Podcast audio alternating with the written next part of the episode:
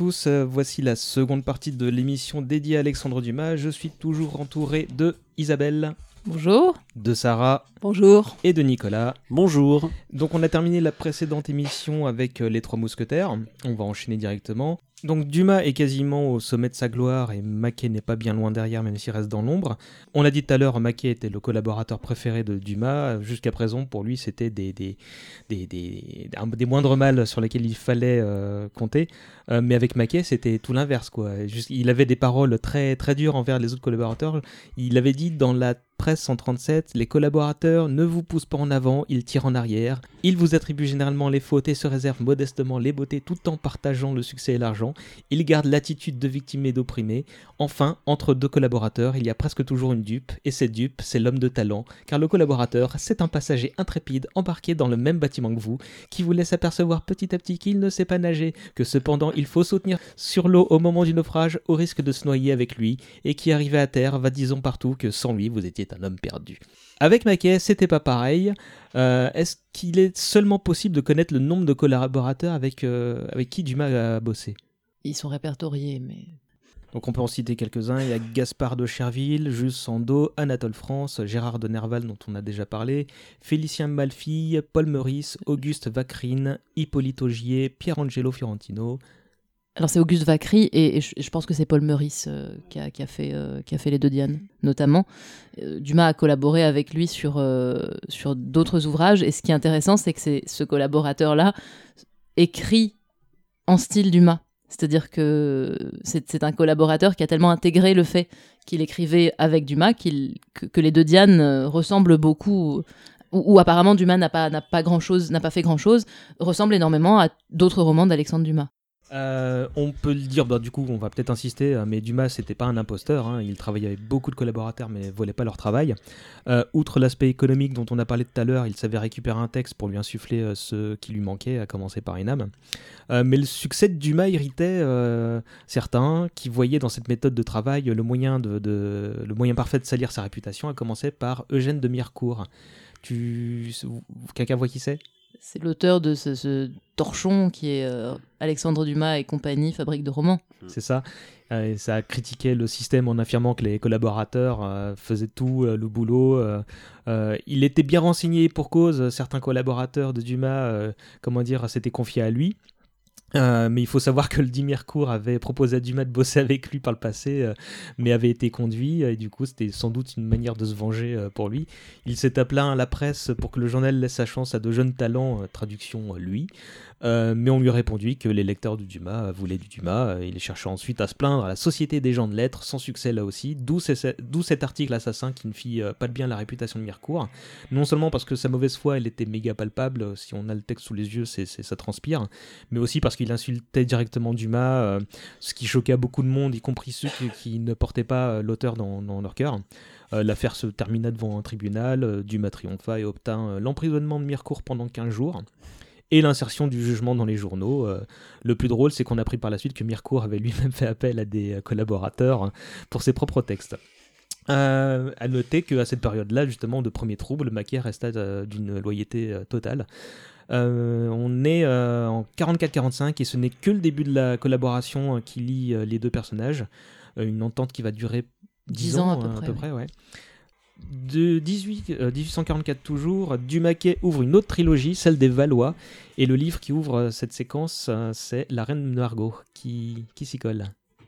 Alors, le jeune euh, arrive à Paris au moment où, au moment où Charles IX a, a décidé de marier sa sœur, Marguerite de France, au bouc puant protestant qu'est Henri de Navarre, dans un esprit théoriquement d'apaisement. Le problème, c'est que Henri de, Na- de Navarre arrive, euh, arrive à Paris euh, avec euh, les, les grands, les, les grands seigneurs huguenots. La- la- la- la- les guerres de religion ont déjà commencé. hein. Elles Mhm. ont commencé en, 1500, en 1562 avec le massacre de Vassy. C'est le duc de Guise, par parenthèse, qui trouve des protestants en train de chanter des psaumes et il, pense que ça ne se fait pas, donc il les, passe par le fil de l'épée. Et c'est le début d'un certain nombre de guerres de religion. La, Saint-Barthélemy, me semble que c'est la quatrième euh, de ces guerres. Et donc, on est, en- on est, en, en 1572. la Mole arrive donc à Paris et il, il s'installe dans, une auberge où il rencontre un certain Coconas. Il se trouve que la Mole est protestant et que Coconas est catholique. Et la Mole a la très mauvaise idée d'arriver juste après justement les noces euh, c'est-à-dire euh, le, jour qui précède la Saint-Barthélemy. Et, euh, et, donc, il, alors qu'il a joué avec Coconas et qu'il lui a gagné de l'argent au jeu, il se retrouve pourchassé par le même Coconas pendant, pendant la nuit de la Saint-Barthélemy, qui est décrite d'une manière totalement hallucinée. Et il se réfugie là où il peut, c'est-à-dire après avoir couru comme, un, comme un, comme un dératé dans, tout Paris. Il finit dans la chambre à coucher de, euh, de Marguerite, euh, de Marguerite qui, qui, l'arrache à ses égorgeurs qui sont même prêts à le tuer jusque dans les bras de mmh. Marguerite qui le, qui, le défend.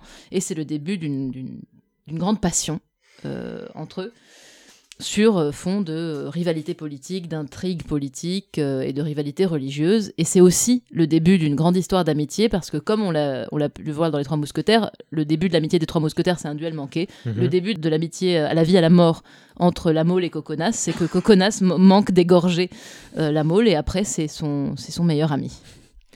Alors, il faut savoir que dans La Reine Margot, le grand personnage, moi celui qui m'a marqué, celui dont je suis tombée amoureuse immédiatement, c'est Henri de Navarre on va dire que, comme on a dit, Dumas a une vision très flexible de l'histoire.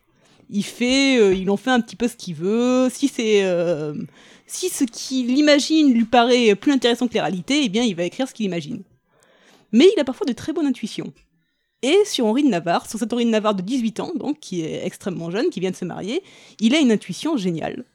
C'est-à-dire que moi j'ai lu quelques biographies d'Henri de Navarre par la suite en me disant mais ce type est incroyable, est-ce qu'il est vraiment aussi classe dans la réalité? Donc j'ai lu des biographies et Henri de Navarre à 18 ans, c'est exactement ce que, ce que celui que décrit Dumas. Mhm. C'est-à-dire un jeune homme euh, à la fois un, peu sournois, euh, rusé, matois, mais également spirituel, plein d'esprit, euh, qui est d'une d'une souplesse morale et affective impressionnante, mais également plein de bons sentiments. Et c'est franchement, pour moi, c'est le personnage de la reine Margot. Euh, c'est aussi le début, d'une, comme je disais tout à l'heure, d'une autre trilogie. Euh, euh, suivront La Dame de Montsoreau et Les 45 qui commencent respectivement leur publication en 45 et en 47. vous avez quelque chose à en dire c'est, en fait la, trilogie. tout à l'heure, Sarah disait que, que, Henri de Navarre était le héros, le véritable héros de la Reine Margot. ce n'est pas faux, puisque toute la trilogie comme, tous les cycles historiques de Dumas, met en scène un moment de changement, de changement euh, historique, de crise historique et de changement. Là, on est à la fin des Valois et au, début de l'ère des Bourbons. Et donc la trilogie vise à montrer cette extinction des Valois qui, sont, représentés avec un,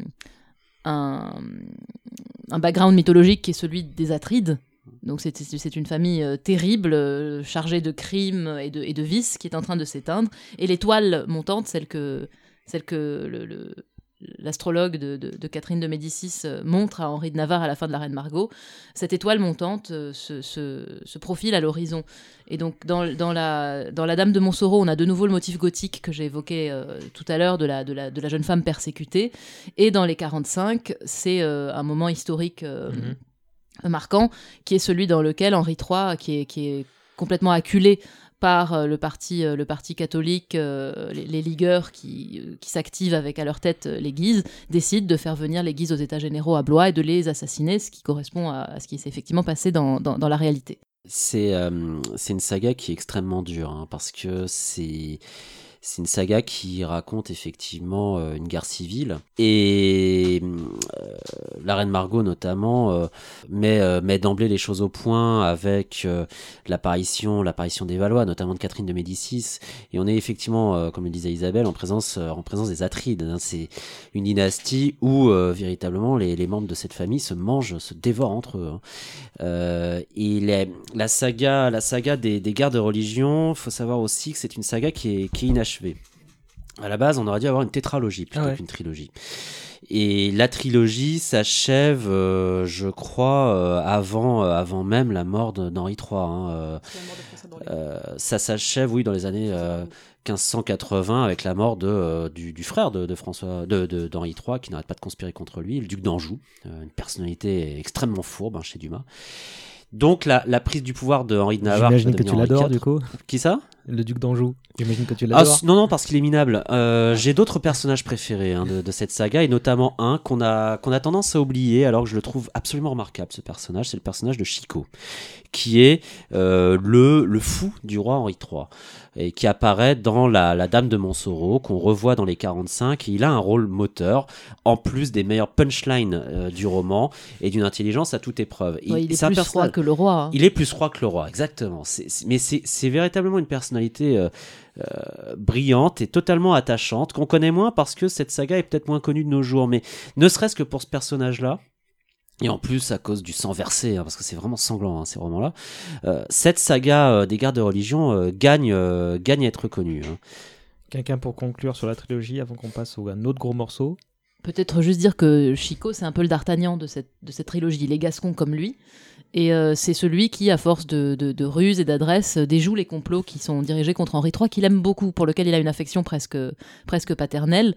Et euh, c'est- lui qui sauve la mise au roi, en quelque sorte, euh, en, déjouant euh, les complots et de, du frère du roi, et des Guises. les Guises qui sont véritablement les, les méchants, les méchants de la saga, hein, tout du long. hein. c'est c'est les mal aimés, les mal aimés de l'histoire. Ce sont des, des de, véritables crevures, si j'ose dire, qui, qui cherchent à prendre le pouvoir, qui n'hésitent pas à trahir pour ça. euh. Mais voilà, il manque ce quatrième volume où on aurait dû voir euh, la prise du pouvoir d'Henri IV, euh, la destruction des Guises. Et malheureusement, Dumas n'est pas allé jusqu'au bout. Euh, J'ai avancé volontairement dans le temps pour parler de la trilogie en une seule fois, euh, mais entre une fille du régent et la reine Margot, euh, Dumas euh, et Maquet publié leur autre livre culte, comme quoi en 1844, la force était puissante en eux. Ce qu'on m'annonce à l'instant est prodigieux. Tout simplement stupéfiant. Comment se fait-il que nous n'ayons jamais entendu parler de... Monte Cristo Eh bien, c'est-à-dire que je ne suis pratiquement jamais sorti de mon château. de votre château Ah oui, certes. Qui doit être splendide, ça, je l'imagine. Et où se trouve-t-il? Eh bien, euh, sur une île, là-bas, en Orient. Puis-je savoir, monsieur le comte, par quel immense honneur vous avez porté votre choix sur notre société N'avez-vous pas chez vous l'armement Morel de Marseille? Euh, le comte de Monte Cristo, je pense que au moins l'un d'entre vous sait d'où vient le nom de Monte Cristo. C'est une île, non? Oui. C'est une île euh, près de l'île d'Elbe, hein, si je dis pas de bêtises. Oui. Sachant qu'il existait une île de Monte Cristo à proximité, dans, dans les Antilles aussi, hein, à proximité du, du lieu où a vécu la, famille Dumas. Euh, mais c'est une petite île euh, qui n'a strictement aucun intérêt, mais qui va, euh, d'après Dumas, cap- captiver son imagination. C'est effectivement ça. euh, C'est lors d'un voyage à Florence, il est chargé par Jérôme Bonaparte, euh, ex-roi de Westphalie, de- d'emmener son fils, le prince Napoléon, jusqu'à la, fameuse île d'Elbe, euh, lieu important de l'histoire familiale. Il avait 39 ans alors et le prince en avait 19. Euh, et c'est pendant une partie de chasse sur l'île voisine de Pianosa qu'il voit un beau rocher sur une autre, île, qui est la fameuse île de Monte Cristo. Et il dit au jeune prince qu'il utilisera ce nom plus tard, sans savoir quand et quoi en faire euh, sur, le, sur le moment. Euh, bon, on va pas pitcher l'ouvrage, hein, je pense que tout le monde connaît euh, l'histoire de la vengeance de- de- d'Edmond Dantès. Euh, Est-ce que vous saviez que l'ouvrage est inspiré d'une histoire vraie? Le diamant de la vengeance? Ouais. Je crois que c'est un fait divers. C'est un fait divers qui apparaît dans les mémoires d'un- d'un d'un ministre de la police ou d'un lieutenant de police, hein, je crois, euh, et qui se déroule non pas sous la, la monarchie de Louis XVIII, mais sous l'Empire. Dans la mesure où un individu dont le nom m'échappe euh, euh, s'apprête à faire un... François Picot, c'est ça hein, Tu parles de qui? De l'individu qui va servir de modèle à Edmond, Edmond Dantès. Dantès, c'est bien François Picot. Il va oui. faire un beau mariage. Il commet l'erreur de se confier, de, de se vanter auprès de, de deux ou trois de ses amis qui vont, euh, par jalousie, euh, le dénoncer comme euh, espion, espion anglais. Et si bien que l'empire de Napoléon étant une dictature où il vaut mieux ne pas professer des sentiments pro-britanniques, cet individu va se retrouver enfermé pendant plusieurs années dans les geôles de l'empire. À cette occasion, il va croiser un abbé qui va d'ailleurs, je crois, comment dire, l'aider à faire main basse sur, sur une immense fortune. Bah, il va lui confier sa fortune parce qu'il a, il a aidé cet abbé, donc c'est vraiment pour le coup, c'est, tiré de, de, de d'une histoire totalement vraie. Quoi. C'est, j'avais aucunement connaissance de cette affaire euh, avant mes recherches. J'ai appris ça en écoutant une série de conférences données par André Mauroy euh, en 55. France Inter a euh, diffusé la captation audio de ces conférences et je suis tombé dessus pendant la préparation de, ce podcast. Ça m'a sans doute presque autant aidé que la biographie de, de Claude Shop. ça aurait pu être ma recommandation en fin d'épisode. Si à l'issue de cette émission, vous voulez en savoir plus sur Dumas, vous recherchez La vie du père et vous tombez sur le, le replay de ces trois émissions d'une heure chacune sur le site de France Inter, c'est tout simplement prodigieux, parce qu'à la, à la suite du retour de ce euh, François Picot, euh, donc ces trois ex-amis euh, finissent dans de sales draps, il, fait, il se fait passer pour, pour, pour des gens de leur entourage, il, se fait embaucher, comme le serviteur de l'un d'eux, grimé, mmh. ça, va très loin, il empoignarde un et, sur le...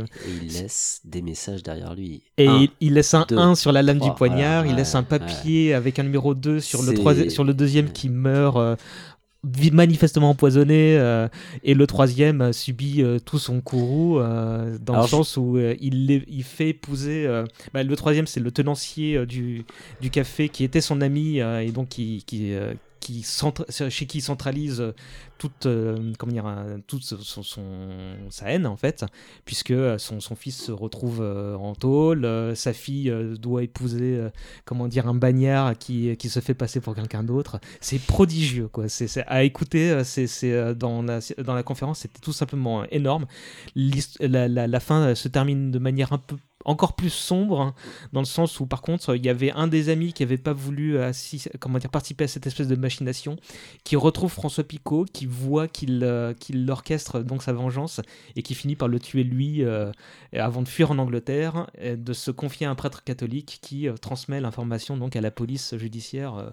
c'est ouf de se dire qu'il y a eu une histoire pareille quoi. Est-ce que cette histoire est vraie? On ne sait pas. En tous les cas, la, source est, est relativement sérieuse. Hein, puisque s'agit euh, il s'agit d'un officier de la police euh, de l'époque hein, qui, écrit ça dans, ses mémoires. Mais alors après, est-ce que pour autant cette histoire est vraie? En tous les cas, elle va offrir à Dumas euh, un formidable terreau pour ce qui est en ce qui me concerne son meilleur roman. Mm-hmm. Euh, Dumas, oui, il a un peu modifié l'histoire. Hein. du coup, euh, là aussi, il a rajouté un, conspirateur en s'inspirant du, commissaire zélé euh, qui envoya le pauvre François Picot, comment dire, en tôle sans faire plus de recherches que ça. le Forçat qui a épousé donc l'une des filles d'un des conspirateurs, Devin Benedetto. Mm. Et Edmond Dantès était peut-être un héros, enfin, était sans doute moins radical que, le, que, son original parce qu'il se salit pas les mains directement, mais c'est devenu un, vengeur, pas un meurtrier. Mais, euh, mais donc, encore une fois, j'incite les gens à écouter les conférences euh, dont j'ai parlé. Euh, parmi tous les autres ouvrages de Dumas, pourquoi c'est celui-ci qui brille presque autant que Les Trois Mousquetaires, selon vous? Les, Trois Mousquetaires, c'est de l'héroïsme en groupe.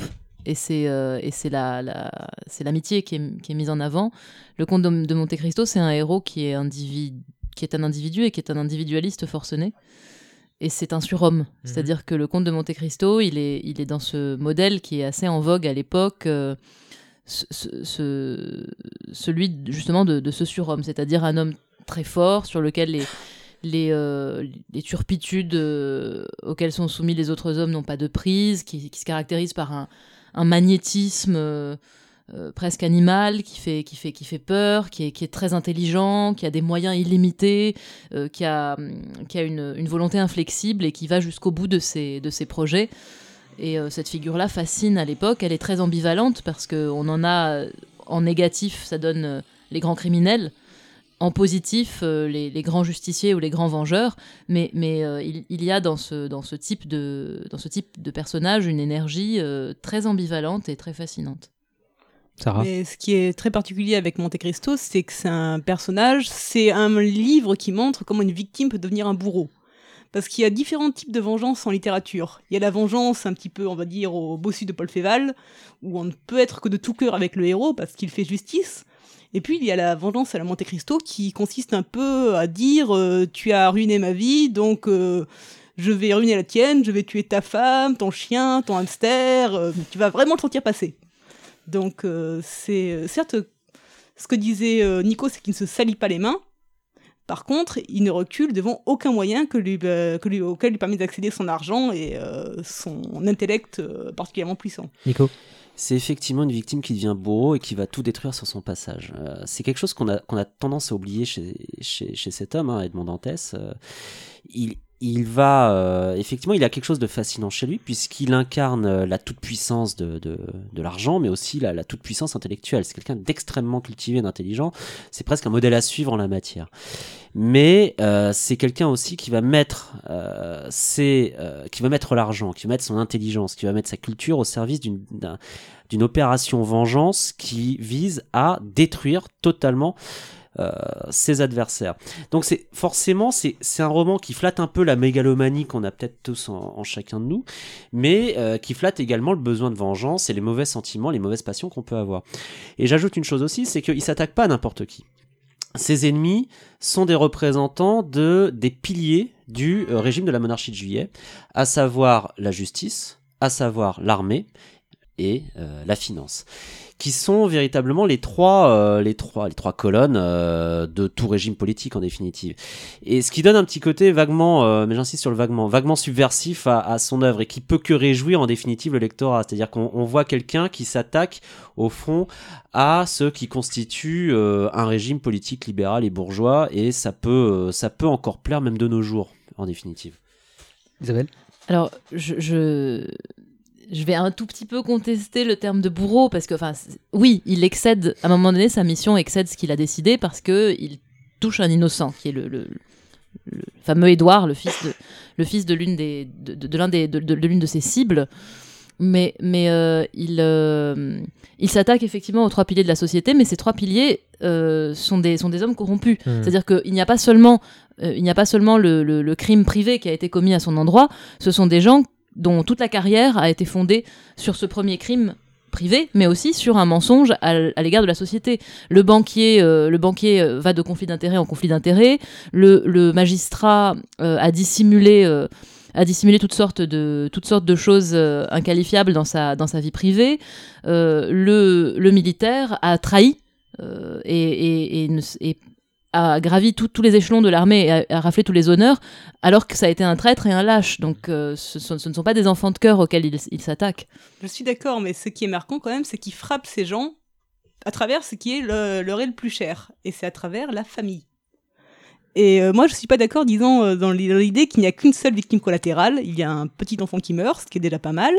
Mais il y, a, il y a également énormément de victimes collatérales. Il y a les enfants, il y a les conjoints, il y a tous ceux dont la vie va être ruinée au passage. Mais Mercedes, elle est, de son point de vue, hein, elle est coupable.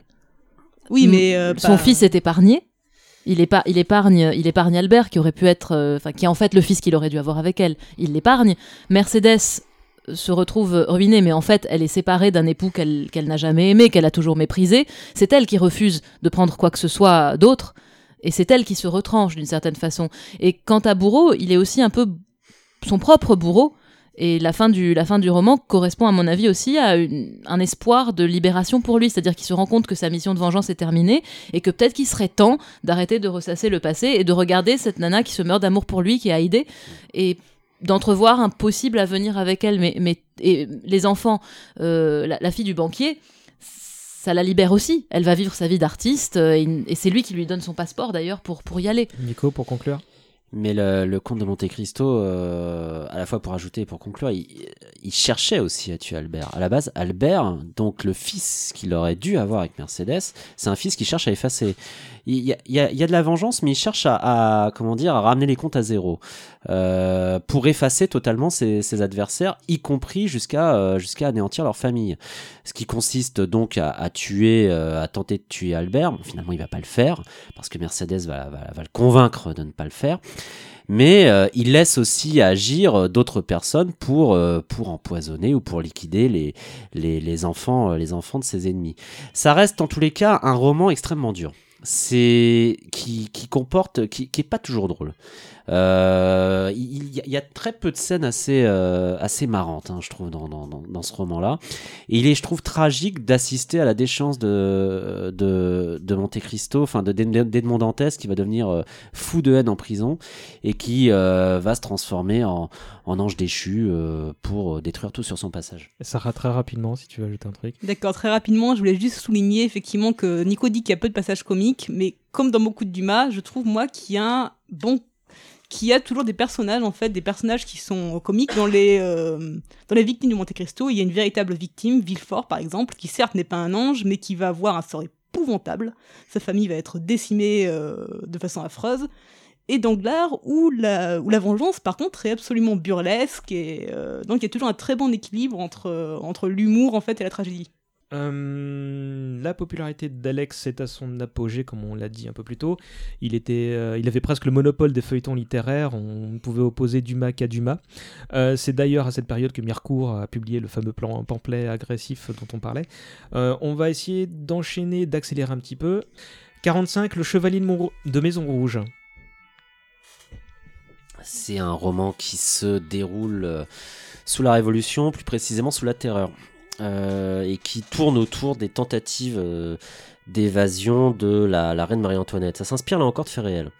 Euh, il s'inspire d'une véritable conspiration de l'époque, une conspiration royaliste destinée à, à faire évader Marie-Antoinette de la prison de la conciergerie avec le succès que l'on sait puisque Marie-Antoinette sera décapitée en octobre 1793. Là encore, roman avec rebondissement, personnage charismatique, histoire d'amitié. Histoire d'amitié hein, euh, entre entre des, des, des, personnages qui, qui, théoriquement euh, qui théoriquement devraient devraient s'opposer hein, mais euh, de respect mutuel également et histoire d'amour aussi. Histoire d'amour hein, et pas qui implique d'ailleurs un peu je crois Marie-Antoinette hein, puisque euh,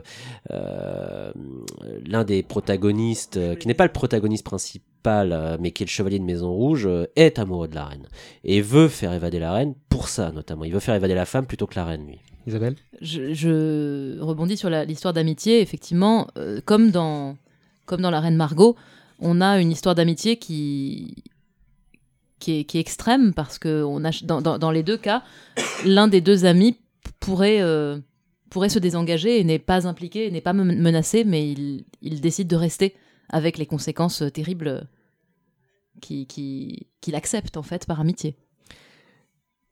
Juste un détail sur les relations euh, d'amitié de Dumas. On a souvent euh, un personnage principal qui est le héros romantique par excellence. C'est-à-dire qui est euh, beau, brave, mais relativement inintéressant. Mélancolique. Et, Dumas se lâche avec son meilleur ami. Le meilleur ami, lui, peut être buveur, il peut être amusant, il peut faire des blagues tout le temps. Donc, souvent, le meilleur ami devient plus populaire auprès des lecteurs que le personnage principal. 46 euh, toujours, après deux trilogies, euh, Dumas et Maquet s'attaquent à une tétralogie qui commence avec Joseph Balsamo. C'est la saga révolutionnaire qui entreprend de raconter euh, l'histoire de la, de Révolution française, de ses origines à, son aboutissement. et hum, c'est une saga qui, encore une fois, qui, va, qui va aboutir à des milliers de pages. petit détail quand même, à la base, initialement, Dumas reprend une théorie du complot de l'époque, euh, une théorie du complot anti-révolutionnaire qui a été élaborée par l'abbé Baruel, euh, qui est une bouffonnerie historique de première grandeur, mais euh, qui consiste à prétendre que la révolution est le produit d'une conspiration maçonnique dirigée contre, contre la monarchie, et notamment en la personne d'un escroc de l'époque qui s'appelait Cagliostro. Simplement, Dumas reprend effectivement cette théorie. D'ailleurs, le premier, l'un des premiers chapitres, enfin, je crois l'introduction de Joseph Balsamo débute de cette manière avec la réunion des conspirateurs. C'est fascinant, hein, vraiment. C'est, on assiste à, à, la réunion des, des, comment dire, des différents représentants des sectes maçonniques euh, qui euh, entreprennent de renverser l'ordre établi en Europe. Dans une grotte et par une nuit d'orage. voilà. c'est, c'est, c'est incroyablement parano.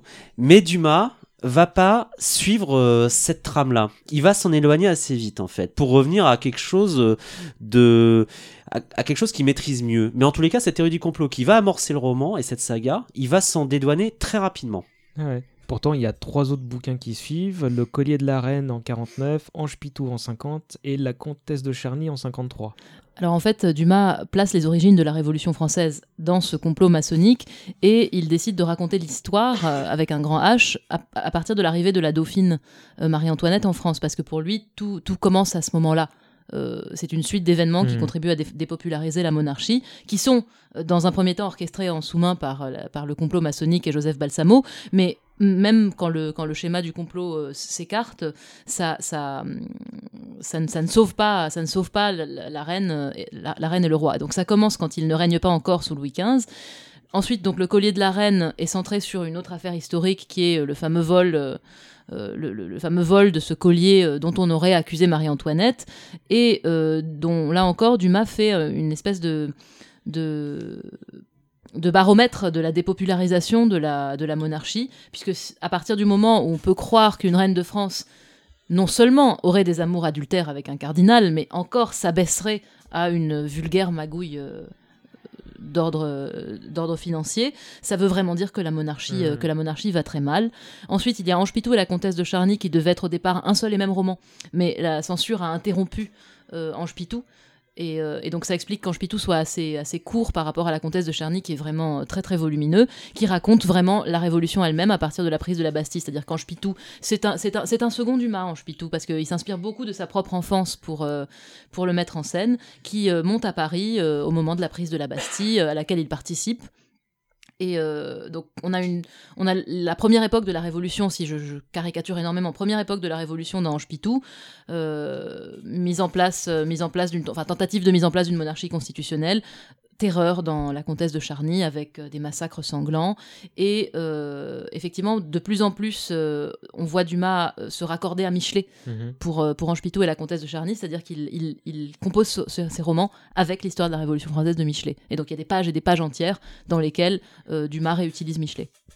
C'est effectivement euh, la tétralogie peut-être la plus historique euh, de Dumas, c'est-à-dire celle où il se tient le plus au fait historique, mhm. ce qui n'est pas forcément pour moi une très bonne chose. Je ne trouve pas que les romans où il, euh, où il est le plus proche de l'histoire soient vraiment ses meilleurs romans parce qu'on le sent obligé, on le sent parfois qu'il y a des passages qu'il considère, comme obligés. Il faut absolument les mettre parce que c'est très important l'histoire de France, donc il va les mettre, mais il les raconte pas forcément avec la même foisonnance, en fait, c'est la, la même fougue qui donne à ces personnages purement imaginaires. Hmm. Euh, je reviens un petit peu en arrière en 47 euh, parce que la mégalomanie du Dumas atteint son paroxysme. D'abord, il prend la crémaillère dans sa nouvelle demeure qui n'est rien de moins qu'un château qu'il baptise très sobrement Monte Cristo. Euh, en 44, il cherche à s'établir en fait. Dès 44, il cherchait à s'établir loin du tumulte de, Paris. Il réside alors à Saint-Germain-en-Laye et séduit par les bords de Seine, il achète un terrain euh, situé euh, sur une colline pour y faire construire un château type Renaissance par Hippolyte Durand, qui apparemment était une star de l'architecture contemporaine. Il est encore visitable aujourd'hui. L'un de vous y allez Oui, on, y va régulièrement parce que la société a ses quartiers dans la bibliothèque du château et qu'elle est propriétaire d'une partie des, objets qui enfin, une partie des objets qui y sont exposés et euh, d'un certain nombre de, de, lettres, de manuscrits et de portraits euh, qui, ont, qui ont appartenu à Dumas. tu es venu les mains vides, tu n'as pas pu venir avec Ah non, je n'ai pas accès au coffre personnellement, mais, mais euh, oui, il est, il est, toujours visitable, on y organise parfois des événements, il y a aussi les, expositions, les expositions du château, c'est très joli. Et, et, on peut y voir l'espèce de tour que Dumas s'est fait aménager en face de son château, où il s'installait pour se mettre à sa table et écrire. Et le, la façade du château est extrêmement révélatrice parce qu'il y a fait, euh, il y a fait euh, mettre, euh, enfin représenter dans la pierre ses artistes préférés. Donc même, dans, même dans le sommet de sa mégalomanie, comme on le disait tout à l'heure, en fait, il rend hommage aux, autres. Il rend mmh. hommage à ceux qu'il admire, il rend hommage à ses amis. Il a aussi acheté un théâtre non loin de là euh, qu'il baptise d'abord à son nom, je crois, non euh, Avant de, je sais qu'il rebaptise plus tard Théâtre historique. Euh, mine de rien, l'établissement devient un pôle d'attraction et beaucoup de gens de la capitale se précipitent pour aller voir ses pièces, en espérant évidemment croiser euh, le colosse, euh, comment dire, en chemin, et qui d'ailleurs était bien content de se montrer et de serrer des pognes. évidemment, on y joue certaines de ses pièces, mais aussi du Shakespeare et du Goethe. la même année, il est élu commandant de la garde nationale de Saint-Germain-en-Laye, mais je sais plus trop comment ni pourquoi, je vous avoue. 48, c'est une année importante pour plein de raisons. Il y a deux événements qui marquent le clan Dumas. D'abord, le divorce avec Ida Ferrière. Ils sont séparés depuis quelques années déjà et se trompaient mutuellement depuis longtemps, depuis plus longtemps encore. et c'est donc une régularisation, là encore plus qu'officielle. Euh, leur euh, mariage comme leur divorce se régule bien plus tard. Euh, sauf que cette régularisation officielle se manifeste par des sous pour madame. On va en parler dans un instant. S'il y en a un autre qui voit cette séparation d'un bon oeil, c'est Junior. Il n'a jamais aimé Ida. Euh, le deuxième événement le touche directement puisque c'est la sortie de La Dame aux Camélias, livre par lequel il arrive à son tour à la consécration littéraire. Euh, Isabelle, tu voulais nous parler un peu d'Alexandre II, d'autant qu'il y a une petite actualité autour du personnage. Oui, je voulais rappeler que Claude Chop et son épouse Marianne ont fait la biographie d'Alexandre d'Alexandre Dumas fils et qu'elle avait été couronnée du concours de la biographie euh, l'été dernier. Donc si vous voulez tout savoir sur, sur Junior, il faut, il, faut aller, il faut aller là. C'est aux éditions Phébus sur Junior que moi personnellement j'aime vraiment moins parce que bah, Junior il écrit sous le Second Empire des choses que je trouve assez moralisatrices, à commencer par la Dame aux Camélias qui, dit quand même euh, qui dit quand même que quand on a mené une mauvaise vie comme euh, courtisane, eh ben il faut le payer euh, jusqu'au bout. pour autant, donc humainement, il était très très complice avec son père. Hein. On, on, sent un profond attachement entre les deux. De, il y a des traces qui sont assez flagrantes. J'en ai pour preuve, je partage avec vous un court extrait de la préface du roman Le Fils naturel qu'Alexandre Dumas, deuxième du nom, dédié à son père. Tu es devenu Dumas père pour les respectueux, le père Dumas pour les insolents. Et au milieu de toutes sortes de clameurs, tu as pu entendre parfois cette phrase Décidément, son fils a plus de talent que lui. Comme tu as dû rire. Eh bien non, tu as été fier, tu as été heureux, semblable au premier père venu. Tu n'as demandé qu'à croire, tu as cru peut-être ce qu'on disait. Cher grand homme naïf et bon, qui m'aurait donné ta gloire comme tu me donnais ton argent quand j'étais jeune et paresseux. Je suis bien heureux d'avoir enfin l'occasion de m'incliner publiquement devant toi, de te rendre hommage en plein soleil et de t'embrasser comme je t'aime en face de l'avenir. Il y avait du talent quand même le junior. On note quand même euh, qu'il dit euh, qu'il trouve moyen de dire qu'il y a quand même des gens qui disent qu'il a plus de talent que papa. Euh, bon, en plus, c'était choupi, quoi, comme, euh, comme discours. Euh, le divorce permet au père et au fils de passer plus de temps ensemble et on voit que les relations commencent à s'inverser. Junior paraît bien plus raisonnable que son géniteur. Il allait même jusqu'à être moralisateur puisque ce dernier avait un sacré train de vie et pas mal de dettes. On ne l'a pas beaucoup évoqué jusque-là, mais c'était quelque chose sur laquelle tu voulais t'arrêter un instant, Nico. Euh, ça commence et ça commence pas avec son divorce en fait. Dumas a toujours eu des problèmes d'argent. Il a toujours été généreux. Et ça a toujours été un panier percé. Il sait sait pas gérer euh, son argent. Hein. Il aura toujours été euh, au bord de la faillite, endetté comme c'est comme c'est pas possible. Ce qui le poussait euh, d'ailleurs à écrire écrire comme un possédé. Hein. Sa puissance de travail l'a véritablement aidé à engranger des, des profits, mais tout partait en en fête ou en aide aux amis. Euh, sa situation euh, s'aggrave en 1848, hein, qui est aussi la, grande année pour une autre raison, parce que euh, en 48, il y a cette fameuse révolution. C'est marrant parce que tu paraphrases mes notes au, mot près. Continue. je suis maquet, moi. Hein. mais mais en 48, la révolution va notamment aboutir, mais j'évoque cette révolution pour l'aspect pratique des choses. Elle va aboutir à désorganiser quelque peu la presse, mais également, les théâtres. Il va y avoir une fermeture des théâtres et euh, euh, par cette fermeture, Dumas va perdre sa l'une de ses sources de revenus euh, principales, si bien qu'il va se retrouver véritablement endetté jusqu'au cou et sa situation va être extrêmement extrêmement difficile. Euh, c'est une deuxième révolution que vit Dumas aussi. Euh, la, Seconde République euh, s'installe. certains membres de son entourage lui conseillent de se lancer en politique. Après tout, il est célèbre. tentative de se faire élire député, mais il arrive cinquième en bien plus mauvaise position qu'il l'imagine. Et il était opposé à Louis-Napoléon Bonaparte, si je dis pas de bêtises. Euh, le chant des Géraudins qu'il avait écrit euh, pour le final du Chevalier de Maison Rouge devient l'hymne national. Là, je crois qu'il va avoir euh, des chevilles d'une taille pas possible. Là. Par la voix du canon d'alarme, la France appelle ses enfants. Allons, dit le soldat aux armes, c'est ma mère, je la défends. mourir pour la patrie, mourir pour la patrie. C'est le sort le plus beau, le plus digne d'envie, c'est le sort le plus beau, le plus digne d'envie.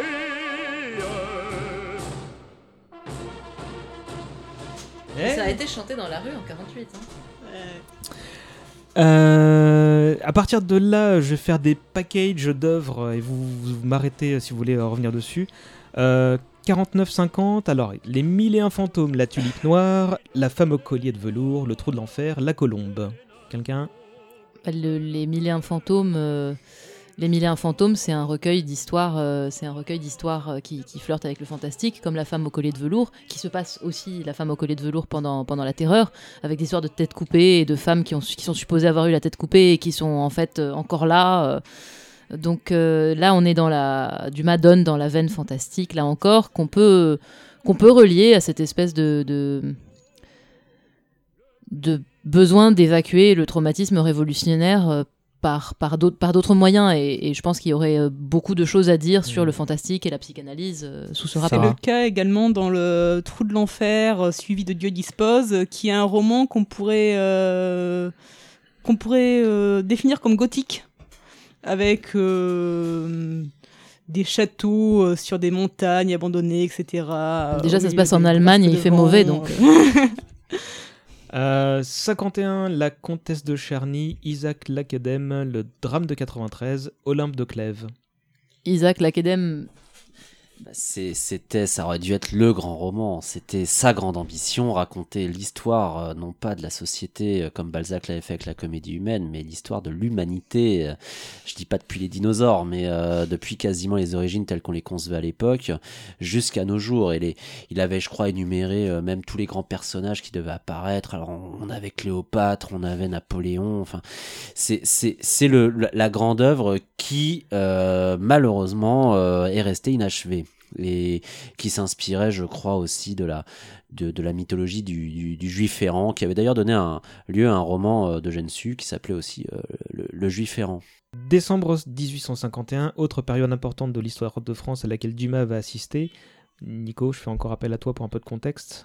En 1851, donc la, République euh, s'effondre à la suite d'un coup d'État organisé par son propre président, à savoir euh, Louis-Napoléon Bonaparte, qui le, le 2 décembre 1851 euh, organise un, un coup d'État pour instaurer ce qui deviendra un régime autoritaire sous le nom de Second Empire. Euh, régime autoritaire qui euh, se traduit par euh, d'intenses répressions à l'époque et qui va conduire à, la, proscription, à l'enf- à l'enfermement de, de nombreux opposants et au départ notamment de Victor Hugo. Et Alexandre Dumas va également partir, mais pour des raisons qui sont moins politiques que Victor Hugo, puisque lui, euh, il doit s'enfuir dans la, dans la foulée du coup d'État, hein, dans les jours qui suivent, Mhm. hein, pour, euh, pour cause de dette. Oui, oui, euh, Hugo fuyait un tyran, Dumas fuyait les créanciers. mais Dumas fait prévenir Hugo qu'on le cherche et que sa tête est mise à prix et il lui fait passer euh, le message qu'il doit partir. Euh, il, donc il fuit à Bruxelles, c'est ça? Il fuit, il fuit en Belgique, effectivement, comme Hugo. hein, euh, c'est la première destination euh, facile d'accès, donc euh, il s'enfuit, euh, il s'enfuit à Bruxelles où il, euh, il va rendre service à nouveau parce qu'il est généreux. Il va rendre service à des opposants en exil. hein, euh, et et euh, Victor Hugo, euh, du reste, euh, lui sera euh, extrêmement reconnaissant euh, euh, de de ses de ses gestes, de ses gestes d'amitié. hein, euh, il va, pour le coup, Hugo va être extrêmement sensible à à, à la générosité de Dumas en la matière. Et, et lorsque lorsqu'Hugo est en exil et que le Second Empire est, euh, en place, Dumas insère dans la comtesse de Charny un hommage à Michelet, qui a été euh, destitué pour ne pas avoir voulu prêter serment, et à Hugo. Oui, parce qu'on le sentait concerné par le devenir de son pays quand même. Euh, S'il était un puissant soutien de, son pote euh, Victor, euh, il n'était pas. Est-ce qu'il était un opposant direct lui au Second Empire pas, directement, en ce sens qu'il n'a pas, il n'a pas, il s'est pas exilé pour ça, il n'a pas pris fait cause pour ça, mais il a, il a refusé que certaines de ses pièces euh, soient jouées, il me semble, parce qu'on ne jouait pas celles de Victor Hugo. Et il a, il a écrit des, des, des livres, des romans dans lesquels, euh, dans, laquelle, dans lesquels la cause républicaine était de plus en plus manifeste et dans lesquels il ne se privait pas de rendre hommage à des, à des, des hommes publics qui étaient, qui étaient proscrits. Il est victime de la censure aussi, hein, sous le Second Empire. C'est vrai qu'il reste pas en exil. Il revient, il revient en France. Il règle ses problèmes un peu plus tard. ouais, c'est ça, mais il est, il, est, il est victime de la censure, ce qui n'aide pas non plus hein, financièrement, hein, dans la mesure où, euh, où une, une, une œuvre censurée, c'est une œuvre qui ne rapporte pas. Euh, euh, ça- cette période-là, en Belgique, il vivait avec sa fille Marie à Waterloo, ce qui ne l'empêche pas, à la cinquantaine passée, de courtiser les femmes comme s'il en avait 30. Euh, parmi elles, Anna Bauer, avec qui il eut euh, Henri, euh, futur communard, auteur et journaliste. Moi, j'ignorais euh, le- l'existence de ce monsieur, Henri Bauer, apparemment. Il en profita pour faire quelques autres voyages et multiplier les projets, dont ses mémoires. Je suis Moi, j'ai lu partiellement, Mhm. mais c'est quand même très très long et un peu décousu. Sachant aussi que ça ne raconte euh, que les 40 premières années de sa vie, euh, je crois. Oui, mais, mais c'est mais c'est c'est à l'image de Dumas, c'est-à-dire que c'est quelqu'un qui raconte formidablement bien, et donc il revisite euh, il, revi- il revisite euh, sa jeunesse, les années 1830, euh, 1840, euh, à travers à travers ses mémoires, et, et il le fait avec une verve intarissable, on va dire. Et un grand sens de l'imagination aussi. Il ne faut pas prendre pour argent comptant tout ce que Dumas raconte dans ses mémoires. Non, mais il s'y met en scène un peu comme un personnage de roman aussi. Donc euh, pendant euh, son exil, euh, Dumas voyage en Belgique évidemment, mais aussi aux Pays-Bas, en Russie, en Angleterre, en Allemagne, dans le Caucase, et à chaque fois évidemment il plaisait aux foules. En 53, ses comptes avec les nombreux créanciers se règlent et il se sépare du théâtre historique, de son château aussi à ce moment-là, je crois. Ça, ça fait un moment, je crois que le château, il, y a, il, il- il a très vite été obligé de le céder, quasiment, euh, quasiment à l'arrivée. D'accord. Sauf que la personne euh, qui l'a racheté lui a laissé l'usage du château pendant un certain temps. Bien aimable de sa part. Euh, il vend aussi ses chevaux, deux de ses trois singes, oui, il avait des singes, son vautour et tout plein de babioles. Il peut donc rentrer à Paris, reste à trouver un moyen de se refaire, et s'il continue d'écrire des romans, il a une autre idée en tête, un journal, qui veut nous parler du mousquetaire. Alors, je, je pourrais pas parler du, journal euh, en, détail. Il a, essayé de fonder plusieurs journaux, euh, un D'Artagnan, un Mousquetaire, un Monte Cristo, dans lesquels il a aussi recyclé une partie de ses romans et euh, dans lesquels il, a fait, euh, il a, essayé de, faire euh, et de la critique littéraire euh, de, ce qui sortait et euh, de oui effectivement d'en faire des, en- des entreprises à succès pour ce qui est de ces, euh, de ces journaux auxquels on peut ajouter l'Independente qu'il fonde à Naples euh, après, euh, après avoir euh, accompagné Garibaldi dans, dans l'expédition des Mille, une bonne partie de ces, de ces journaux ont été euh, numérisés et mis en ligne euh, sur, euh, par une équipe de recherche euh, associée à l'école normale euh, de Lyon. Et donc il y a un site qui s'appelle euh, Journaux d'Alexandre Dumas sur lequel vous pouvez aller télécharger des PDF euh, et où beaucoup de choses sont, sont disponibles. Je noterai ça de, manière à, mettre les liens dans la description de- du podcast. Et j'avais un, je voulais lire un, commentaire qui avait été fait sur justement les, journaux de Dumas parce que euh, il faisait énormément. Là encore, ça lui coûtait beaucoup de travail, hein. Euh, et s'y investissait profondément, et si bien que beaucoup d'écrivains lui ont rendu, euh, lui ont rendu hommage, notamment Hugo, encore une fois, hein, et Lamartine. Mais je trouve que Lamartine mérite d'être cité parce que son commentaire, pour moi, résume complètement ce qu'on peut ressentir quand on, quand on lit l'œuvre de Dumas. Vous me demandez mon avis sur votre journal. J'en ai sur les choses humaines, je n'en ai pas sur les miracles. Vous êtes surhumain. Mon avis, c'est un point d'exclamation. On avait cherché le mouvement perpétuel, vous avez fait mieux. Vous avez trouvé l'étonnement perpétuel. J'a- J'ajoute sur les journaux qu'il y a le journal Le Mois que Dumas euh, rédige tout seul pour Mhm. le coup, euh, qui paraît, bah, c'est un mensuel comme son nom l'indique, euh, sur 48-49. Pour euh, bah, justement, c'est après la Révolution et il veut rendre compte de tout. Et là, c'est véritablement impressionnant parce que ce- c'est pas une feuille euh, toute mince et que c'est lui qui rédige tout. Mhm. Et euh, en parallèle de, de, de ses travaux. euh, En parallèle de tout quoi. le reste, oui, de ses travaux, ses maîtresses, ses voyages. Sachant qu'à son retour, donc, il y a le Mousquetaire, donc un quotidien du soir qu'il lance avec un capital de 3000 francs. Il tirait à 10 000 exemplaires et les collaborateurs étaient bons et enthousiastes. On compte parmi eux Dumas fils et Nerval notamment. Le premier numéro annonçait 50 volumes des mémoires d'Alexandre Dumas, qui euh, du coup représentent reprenne sous cette forme. Il avait la fierté d'être son propre patron et un patron de presse, donc on imagine que ça lui convenait beaucoup. Gros éco-trip, quoi.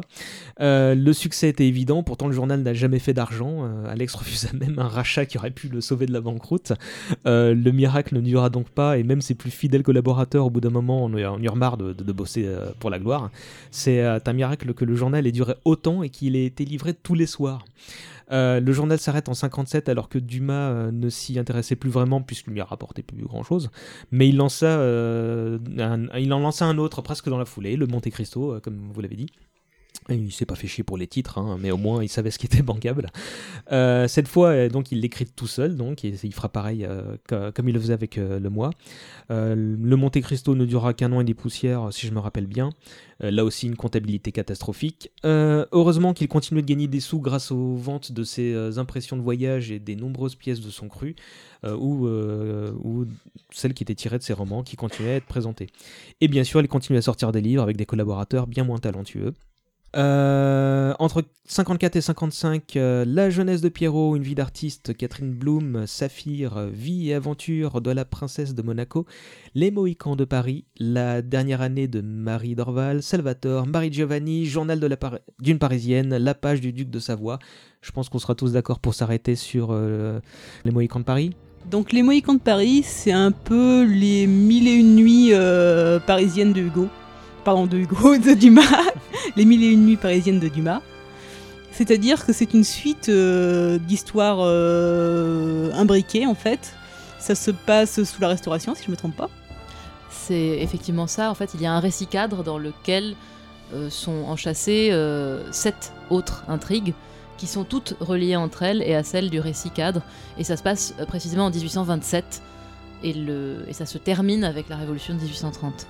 Le personnage principal étant euh, Salvatore, qui est un sorte d'ange gardien des euh, petits gens de Paris, qui, euh, veille sur leur bien-être, euh, qui résout leur injustice, qui combat le commissaire Jacal, qui lui est le représentant du pouvoir.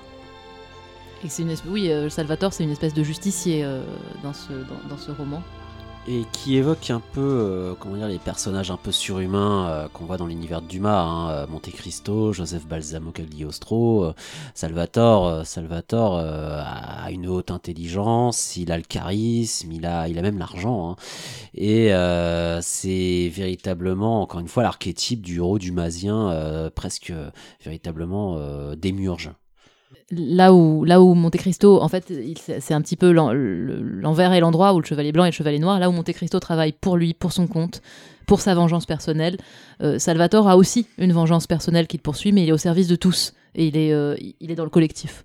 J'ai l'impression que vous êtes tous unanimes sur, euh, sur ce bouquin-là, alors que c'est il est assez méconnu. euh, J'ai pas l'impression qu'il sorte du lot. Bien, moi, il y a peu de temps, je ne le connaissais pas. On a commencé en fait par la série télévisée des Mohicans de Paris, qui est une adaptation à la fois très réussie et très fantaisiste euh, de l'œuvre de Dumas. Et euh, on l'a acheté par le plus pur des hasards, donc c'est grâce à ça euh, qu'on a découvert le roman. On s'est dit, mais ça a l'air vachement bien. Puis on a découvert que le roman faisait euh, 2000 pages à peu près, donc ça nous a un peu refroidi, mais crois qu'il fait même plus de 2000 pages. hein, je crois. 2600, j'ai 2600. vérifié récemment.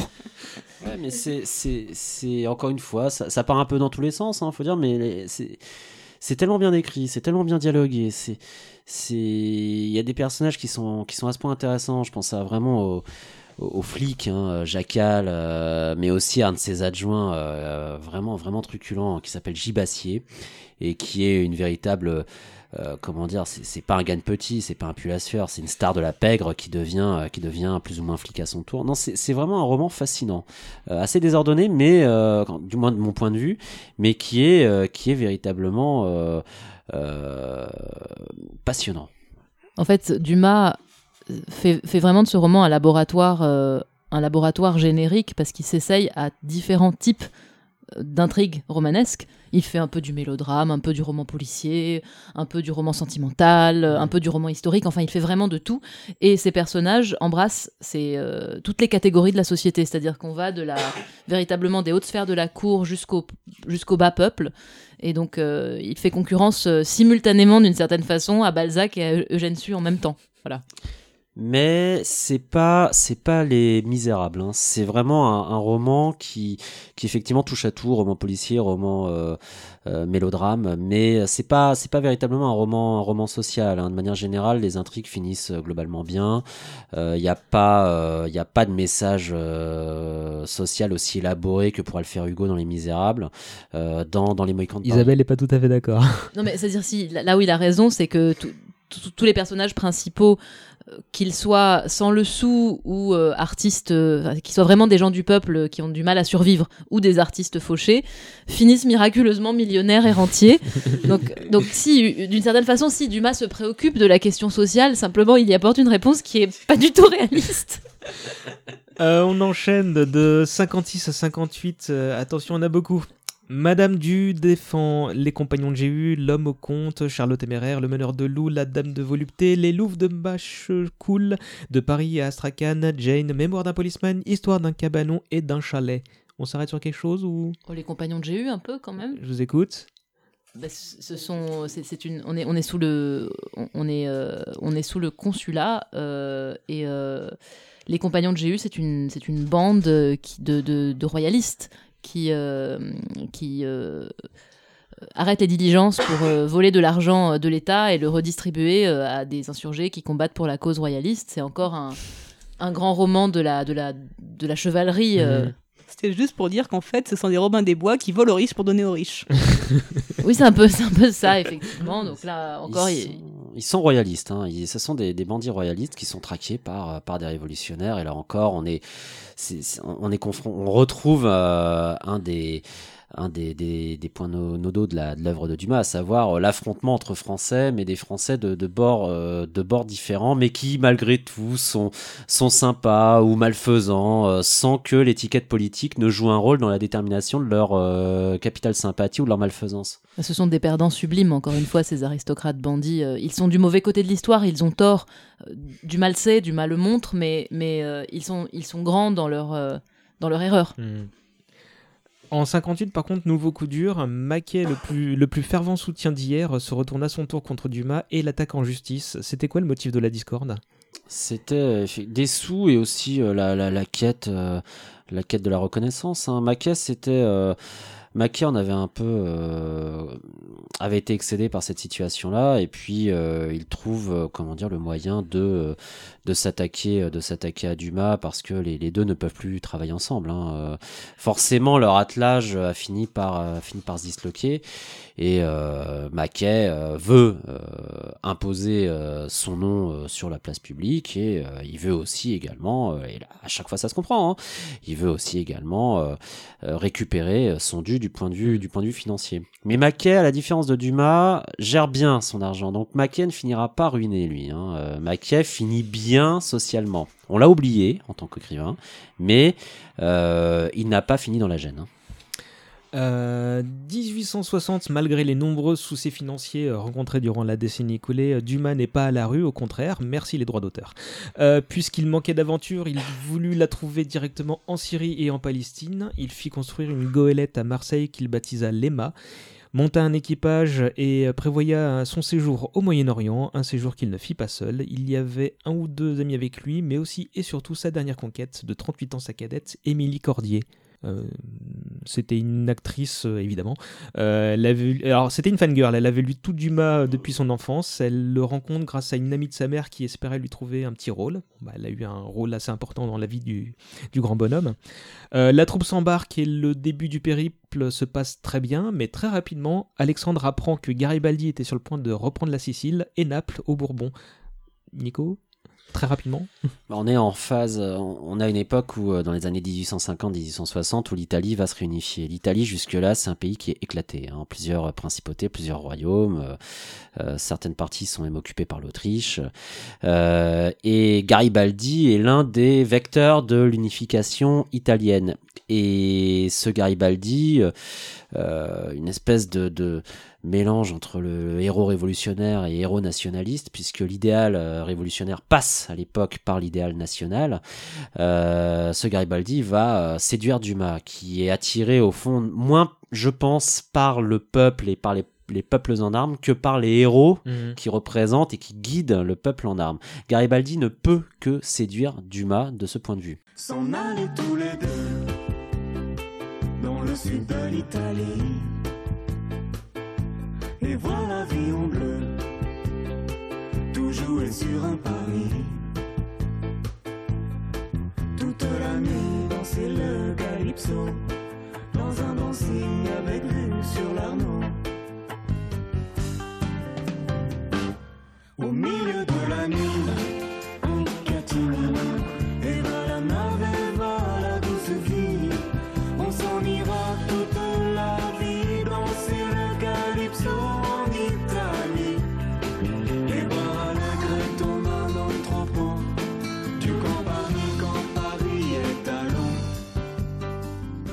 Qu'est-ce qui prend à Alexandre de, qu'est-ce qui lui a pris de partir comme ça? On a l'impression qu'il ne peut pas s'empêcher de participer à des révolutions, quoi. Mais c'est ça, c'est l'aventure. Enfin, c'est l'occasion pour lui d'être un de ces héros de roman.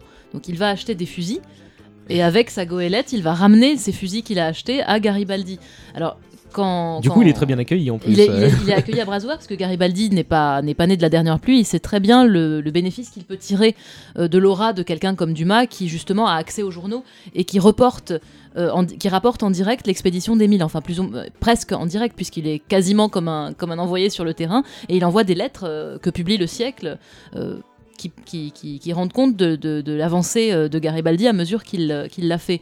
Et c'est vraiment son, son occasion euh, de- d'avoir un héros en chair et en os bien à lui, parce que Garibaldi, quand il se lance dans l'expédition euh, d'Émile, est déjà l'homme qui est auréolé euh, de la victoire. Enfin, c'est le héros des deux Mhm. mondes, il est déjà euh, auréolé de ses exploits en Amérique du Sud.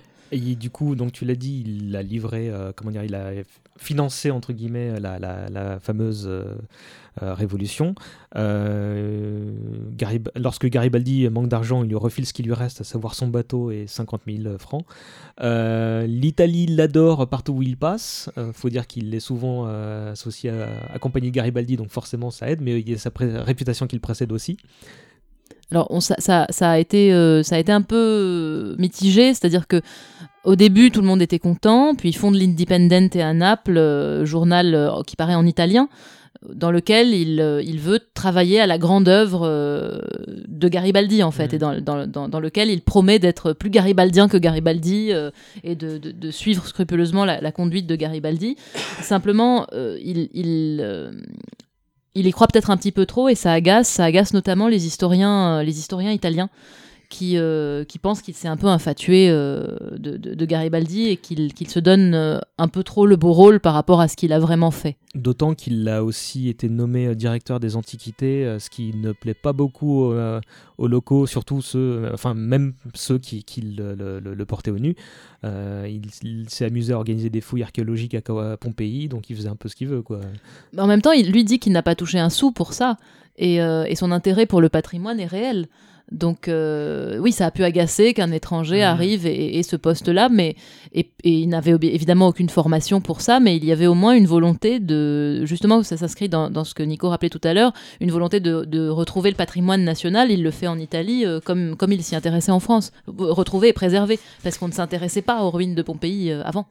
Il y avait aussi un petit côté revanchard, comment dire, de par le fait que son père avait été défait à Naples, euh, donc euh, quelque part, il y a peut-être. euh, avait été prisonnier à Naples. Prisonnier. Il n'a pas été, il a pas été vaincu. Il est capturé et euh, il est de retour. euh, Il revient d'Égypte hein, euh, et à ce moment-là, comment dire, à la suite d'une tempête, je crois, hein, son père, son père doit, son père échoue à, à Naples en 1800, enfin 1799, bref, et il est, il est enfermé en captivité dans le royaume de Naples, qui est un royaume des Bourbons, qui va faire l'objet du prochain roman de Dumas justement.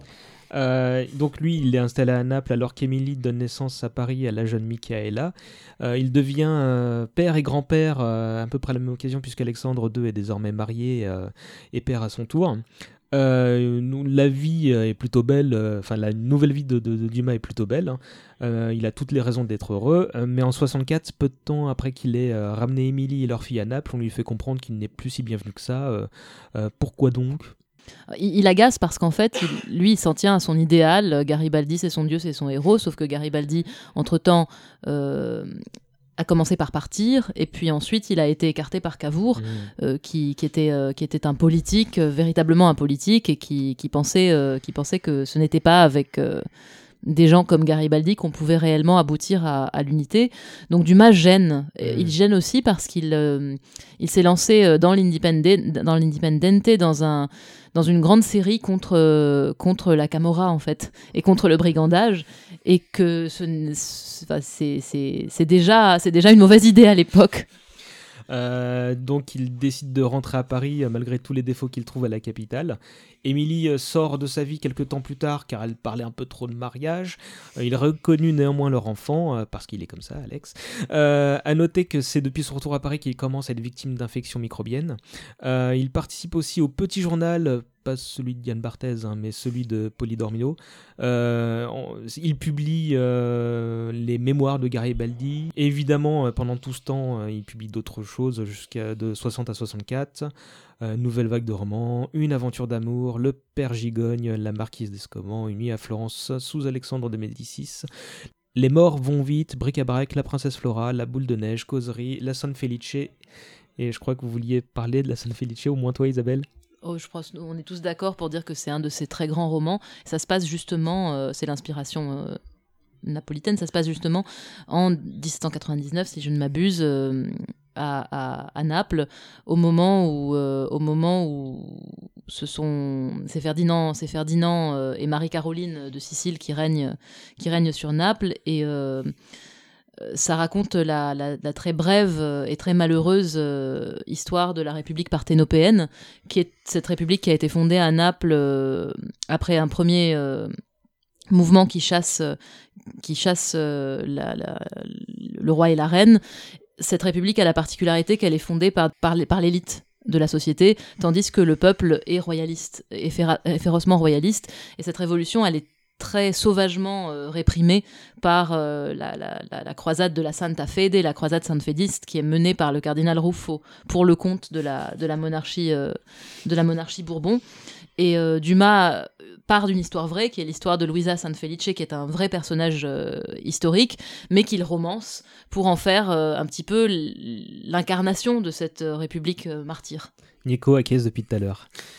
Euh, C'est là encore, on est, on est en présence d'une tragédie. hein. L'ascension et la chute euh, extrêmement rapide, hein, météorique, hein, d'une république effectivement la république euh, parthénopéenne et qui va être incarnée par, par euh, donc la, fameuse San Felice. Là encore, là Dumas règle ses comptes hein, avec, avec la monarchie, avec le royaume de Naples qui a accéléré la, la mort de son père au point que il présente le roi et la reine, donc Ferdinand et surtout Marie-Ca- Marie-Caroline, qui était la sœur de Marie-Antoinette hein, d'ailleurs, et grande femme d'État, très grande femme d'État, mais là-dedans qui passe pour euh, une, une garce de première catégorie euh, qui, euh, qui mène son mari incompétent par le bout du nez. C'est un roman, là encore, très engagé et qui, qui comporte son, son lot de, de grandes pages à la fois tragiques et, et, et cocasses, et qui fait, qui, qui accorde la part belle à, aux bandits locaux, c'est-à-dire euh, tout ce qui est, euh, voilà, les, notamment un personnage qui va inspirer la, saga des, habits noirs de, Paul Féval, Fra Diavolo, je crois, qui est un grand bandit euh, napolitain, et Dumas va leur accorder énormément d'importance, parce qu'il est vrai qu'il participe à, à euh, ces événements euh, et se retrouve, euh, et se retrouve en, en première ligne. Sachant que Isabelle faisait référence au cardinal Ruffo, qui dirigeait donc la fameuse croisade populaire qui visera à renverser euh, cette, cette jeune république. C'est un des personnages euh, charismatiques du roman, hein, Ruffo pour moi. hein. C'est véritablement, en plus, c'est pas, c'est pas véritablement méchant. Il est dans le mauvais camp, mais c'est quelqu'un euh, d'extrêmement intelligent, d'extrêmement généreux. Et là encore, on retrouve chez Dumas cette capacité à certes raconter des histoires de guerre civile, mais avec des personnages charismatiques selon les camps où on se trouve. Euh, et Ruffo fait véritablement partie des seconds rôles euh, les plus intéressants du roman. C'est un, vrai, un vrai homme d'État. Mais on sent, on sent dans, dans ces pages où Dumas raconte euh, l'exécution de ces jeunes esprits, euh, de ces beaux esprits éclairés, euh, femme, femme de lettres et journaliste Eleonora Pimentel et, le, médecin Domenique Cirillo, que, que pour lui, la République, ce n'est pas forcément justement le peuple. D'ailleurs, le peuple est du plus mauvais côté euh, ici. C'est un peuple, c'est une foule barbare Mm. qui est montrée dans la San Felice. Mais son idéal de république, en fait, c'est une république des esprits éclairés. C'est une république des élites. Et on, on- on- oui, il est républicain, mais euh, mais pour lui, le peuple a encore des choses à apprendre pour qu'on, le- avant qu'on lui confie vraiment le, le pouvoir.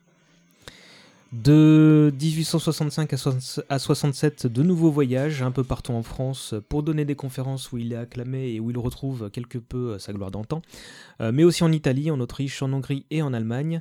Et ce dernier voyage l'effrayait beaucoup, il constata les appétits de la Nouvelle-Prusse à ce moment-là. À son retour en 67, il publie La terreur prussienne et tente d'avertir ses contemporains. L'avenir très proche lui donnera raison. Euh, juste avant, il avait publié Les Blancs et les Bleus. Isabelle, tu voulais en revenir dessus, non? C'est- un objet un peu hybride parce que l'intrigue est l'intrigue est un peu décousue. Il y a surtout des personnages historiques euh, et de l'histoire romancée bien plus que des personnages euh, de romans. Mais c'est un roman qui se rattache à une une une trilogie que Claude Chop a, complété, une trilogie euh, sur, euh, sur Napoléon Bonaparte, parce que ce roman se rattache en fait d'une part aux compagnons de Géhu, d'autre part euh, au chevalier de Saint-Hermine, et en fait, il y a un quatrième volume qui s'appelle Le Salut de l'Empire que Claude Chop a fait paraître en complétant. Il, il dit que c'est fait euh, le, maquet- le nouveau maquet de Dumas, enfin le nouveau collaborateur de, de Dumas. Posthume. Donc c'est écrit euh, Alexandre Dumas en société avec Claude Chop, parce qu'en fait, il a retrouvé le canevas et, et une partie des, des- des chapitres rédigés, C'est trop fort. et il a, et il a conclu, euh, il a conclu l'histoire.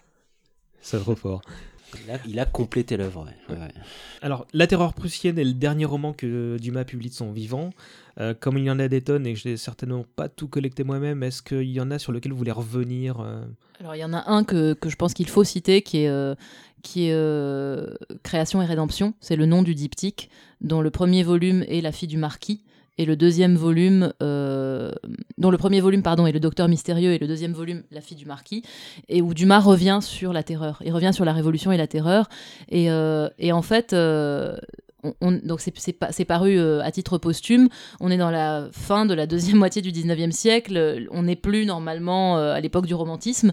Et ce qui est, curieux, c'est que Dumas persiste dans cette formule esthétique-là. C'est-à-dire que au lieu, enfin, à un moment où le réalisme, le naturalisme, enfin, tous- les grands mouvements littéraires de la fin du siècle sont en train d'émerger, Alexandre Dumas reste sur cette formule romantique, euh, revient sur la période de la Révolution avec un roman très très cohérent.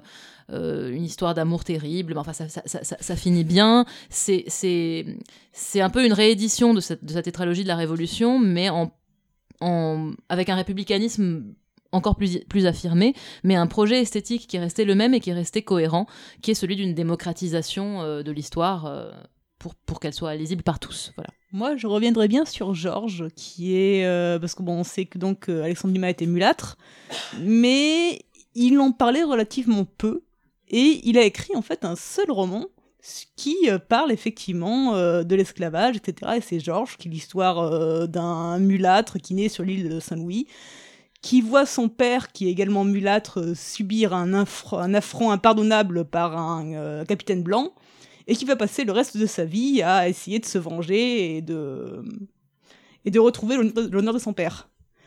Et c'est un roman qui est intéressant parce qu'il est à la fois plein de bonnes intentions.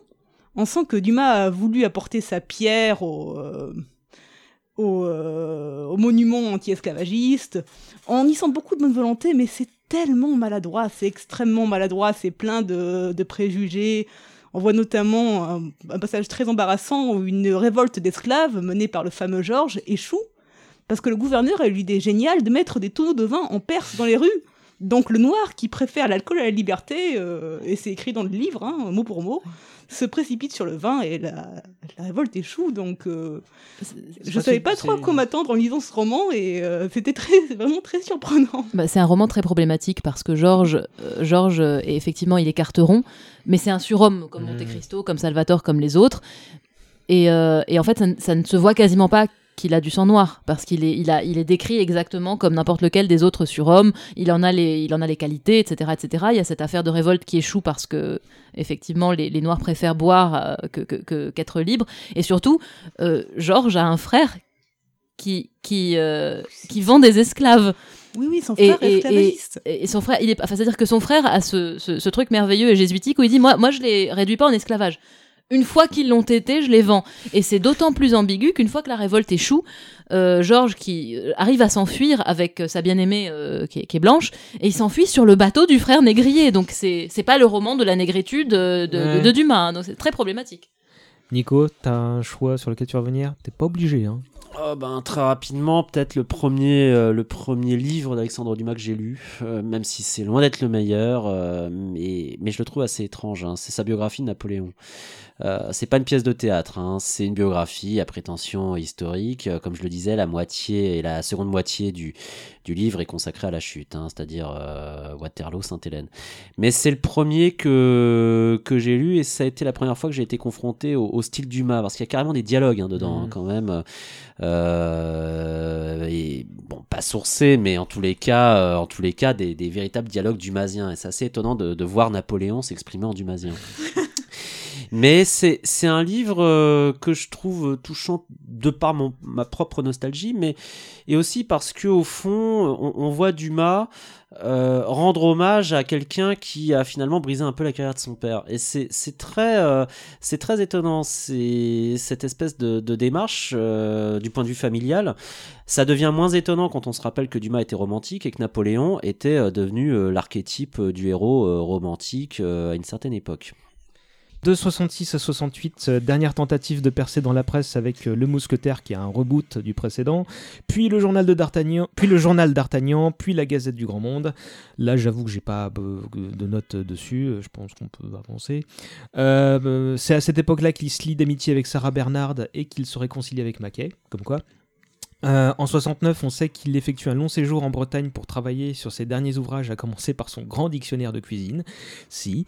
Euh, c'est durant ces dernières années euh, qu'il s'est considérablement affaibli. Il est désormais blanchi et obèse comme jamais auparavant. Les petits soucis de santé se multiplient et les nombreux voyages n'arrangent pas sa fatigue. Et nous arrivons à l'année 1870. C'est en cette même année que le Second Empire et Alexandre Dumas vont s'éteindre. Après un accident vasculaire qui a lieu en septembre, il s'installe dans la villa de son fils euh, près de Dieppe. Il était intégré à la vie de famille, euh, passait du temps avec ses deux petites filles, euh, s'est lié d'amitié avec la femme de chambre, Olga. Euh, il semblait heureux mais n'écrivait plus, Euh, il avait vraiment tout donné pendant 40 ans euh, et son accident l'avait suffisamment faibli pour arrêter là le combat. Bah, il dit qu'il dit à son fils en arrivant qu'il vient chez lui pour y mourir. Euh, et pour cause, hein, c'est ce qui va se passer euh, en décembre. Euh, il se, juste avant, il, on le voyait euh, dépérir petit à petit. Il se mit à parler de moins en moins, à quitter son lit de moins en moins. Euh, et ben, il se laisse doucement partir jusqu'au 5 décembre, date de son décès. Les obsèques se tinrent le 8 décembre à Neuville-les-Polais, une- pas loin de, Dieppe, j'imagine. Euh, pourquoi pas là Pourquoi là? Bah, Parce que euh, c'est la guerre, hein, les Prussiens sont, là. Il euh, ne les a pas vus, heureusement pour lui. Donc il a une tombe temporaire. Il faut attendre euh, 1872 pour que sa dépouille soit rapatriée à Villers-Cotterêts auprès de celle de, de ses parents. La cérémonie était intime, mais il y a quelques amis présents, dont Mackay. Euh, Dumas fils dit de cet événement que c'était moins un deuil qu'une fête et moins un ensevelissement qu'une résurrection. Euh, c'est au retour de cette cérémonie euh, qu'Alexandre II euh, consulta la célèbre lettre de, euh, de condoléances euh, et un petit peu de condescendance de, De de- Victor Hugo. de Hugo. Euh, je l'ai peut-être quelque part. Oh, elle est jolie cette lettre quand même. Bah, oui, il- oui, oui, c'est-à-dire c'est c'est toujours la même chose. Hugo se, Hugo se met en- dans la position du ténébreux. Il dit Dumas c'est plein de soleil, c'est super, c'est facile. Et moi, grand mouvement de manche. Mais c'est vrai que c'est une lettre, c'est une belle lettre, c'est une belle lettre d'hommage. Il dit Pendant 40 ans, cet esprit s'est dépensé comme un prodige, rien ne lui a manqué, ni le combat qui est le devoir, ni la victoire qui est le bonheur. Cet esprit était capable de tous les miracles, même de se léguer, même de se survivre. En partant, il a trouvé le moyen de rester.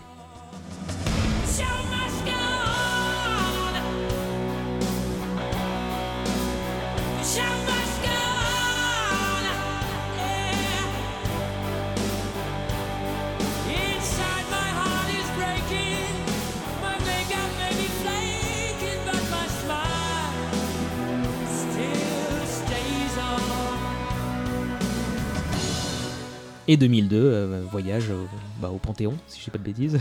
Pourquoi tu exultes, euh, Sarah? Tu lèves les bras en l'air. Parce que j'étais vachement contente, moi, en 2002, quand Dumas était au Panthéon. J'ai suivi toutes les émissions télévisées. Et... euh, Est-ce qu'il y a besoin de dire un mot sur ses œuvres posthumes? Il y en a quelques-unes, donc le fameux Grand Dictionnaire de cuisine dont on a parlé il y a un instant, Le Docteur Mystérieux, La Fille du Marquis, Le Prince des voleurs, Robin Hood, Le Proscrit, L'île de feu. Bah, le docteur mystérieux, la fille du marquis, on en a parlé. Ça suffit. Oui, je pense. Robin Hood, c'est voilà, c'était sur Robin des. Bois justement.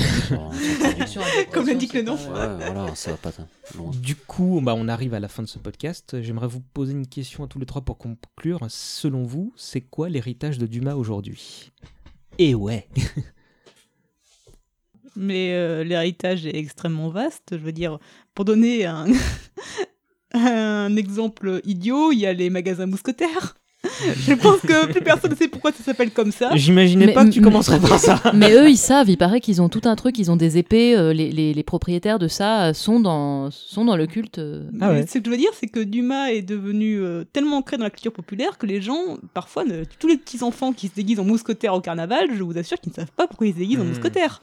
Et pourtant, il est tellement, il est tellement là qu'on ne le voit même plus. Il est, euh, il flotte dans l'air. Il est, entré dans, dans, dans, dans les mœurs, dans l'imaginaire collectif. Euh, Il a même l'histoire de France pendant longtemps. euh, les gens l'apprenaient en lisant, en lisant Dumas. hein, euh, et Dumas, finalement, euh, je pense qu'il a, il a, il a contribué à, à créer un genre, hein, le roman feuilleton, euh, qui, euh, qui continue finalement d'avoir. d'avoir de beaux enfants la matière, hein, sous l'angle notamment des, des, des séries télévisées.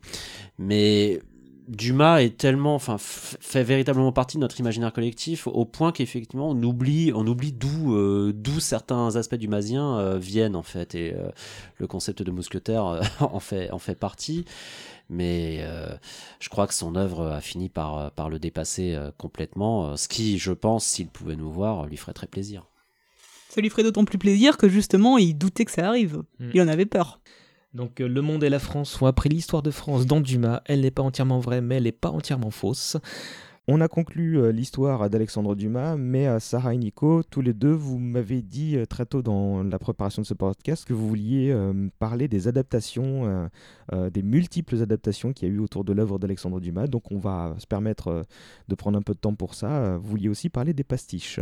Il faut savoir que Dumas est un des auteurs les plus pastichés au monde. Pour ceux que ça intéresse, je recommande l'excellent site euh, Pastiche Dumas, qui référence tous les pastiches qui ont jamais été écrits sur Dumas. Alors des fois, ce sont des pastiches qui ont été écrits de son vivant, parce que ses œuvres étaient tellement populaires euh, que des auteurs ont écrit des suites, de suites, de suites. Donc nous avons la fille de Porthos, le chien d'Aramis, non j'exagère. Enfin, euh, toute une série de bouquins qui reprennent euh, les œuvres de Dumas. Parfois, on les dérouillons un peu parce que des fois, les euh, pasticheurs n'aiment pas l'œuvre de Dumas, donc au contraire, ils vont faire quelque chose de moralisateur pour expliquer pourquoi, euh, pourquoi finalement euh, leur suite est beaucoup mieux que le roman original. Ensuite, il y a eu des pastiches, bien sûr, qui ont été faites euh, mais depuis euh, le 18e jusqu'à aujourd'hui, en sous forme de BD, sous forme de livres, sous forme de manga. Donc c'est euh, extrêmement large. Pour en citer quelques-unes particulièrement marquantes, euh, moi je voudrais recommander Le dernier amour d'Aramis. Le dernier? Le dernier amour d'Aramis de Jean-Pierre Dufresne sur le moins aimé des mousquetaires et qui raconte euh, la vieillesse d'Aramis euh, qui a euh, 80 ans bien tapés, qui est ambassadeur d'Espagne comme il le devient à la fin du vicomte de Bragelonne et qui va connaître un dernier amour avec une jeune femme de 18 ans.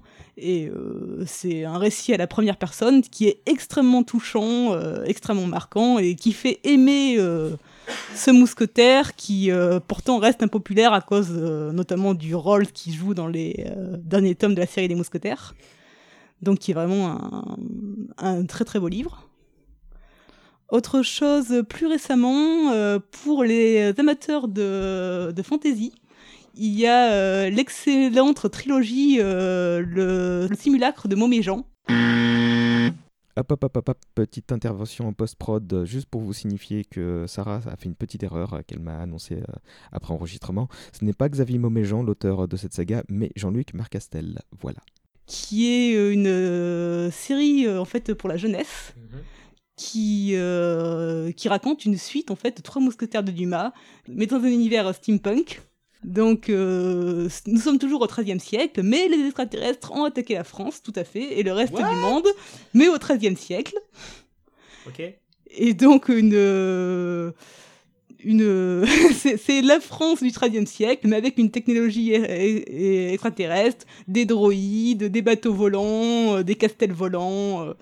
Ça a l'air n'importe quoi expliqué comme ça. Mais c'est une suite extrêmement brillante, extrêmement attachante, avec euh, des, euh, des personnages très bien écrits, qui sont développés de façon cohérente par rapport au roman de Dumas et, euh, et que je recommande absolument. Euh, moi, je ne suis pas adepte du tout de la littérature pour jeunesse, Mhm. mais j'ai été absolument séduite par cette trilogie. euh, T'as l'air d'accord C'est un comment dire, c'est effectivement la France du, du XVIIe siècle hein, euh, qui, croise la route d'Independence Day. Et euh, c'est impressionnant, euh, c'est impressionnant parce que c'est ce mélange SF, steampunk, anticipation, enfin ce que vous voulez, et de- d'univers dumasien qui fait la, la réussite de l'œuvre. L'écrivain est véritablement un fan absolu de Dumas et il parvient à, à- à se réapproprier euh, le style de Dumas à base de dialogue, euh, de rebondissements, d'histoires d'amitié également, euh, sachant cependant que certains, certains personnages de, de cette saga virent, assez mal. hein. Encore une fois, on ne citera personne. Je pense que, comment dire, d'aucuns sauront, deviner quel mousquetaire va mal finir. Mais en tous les cas, c'est une, c'est une saga que, que je trouve très intéressante parce que elle, elle mélange euh, très adroitement, euh, encore une fois, un univers de science-fiction pur euh, avec, euh, avec, celui des, avec celui des mousquetaires et, tout, en, tout en étant extrêmement drôle et extrêmement triste par certains côtés. Et alors sur euh, sur les pastiches, euh, ça me permet également de- d'aborder cette euh, ce, point très intéressant des pastiches, c'est que euh, comme l'a dit Sarah, euh, Dumas est déjà imité de son vivant. hein. Mhm. Euh, et de son vivant, euh, plusieurs, écrivains avec un talent inégal reprennent, reprennent ces personnages. Surtout, et, quasiment exclusivement, les pastiches tournent quasi exclusivement autour de, ces deux œuvres, à savoir Les Mousquetaires et Monte Cristo. Donc on imagine effectivement des successeurs à D'Artagnan, à Aramis, euh, Porthos se découvre une progéniture. Et euh, Milady euh, fait l'objet aussi de, de, de tentatives de réhabilitation. Euh, Je crois qu'un qu'un auteur, euh, dans, dans un roman de très bonne facture, euh, écrivait les, les mémoires, les mémoires de Milady, il me semble.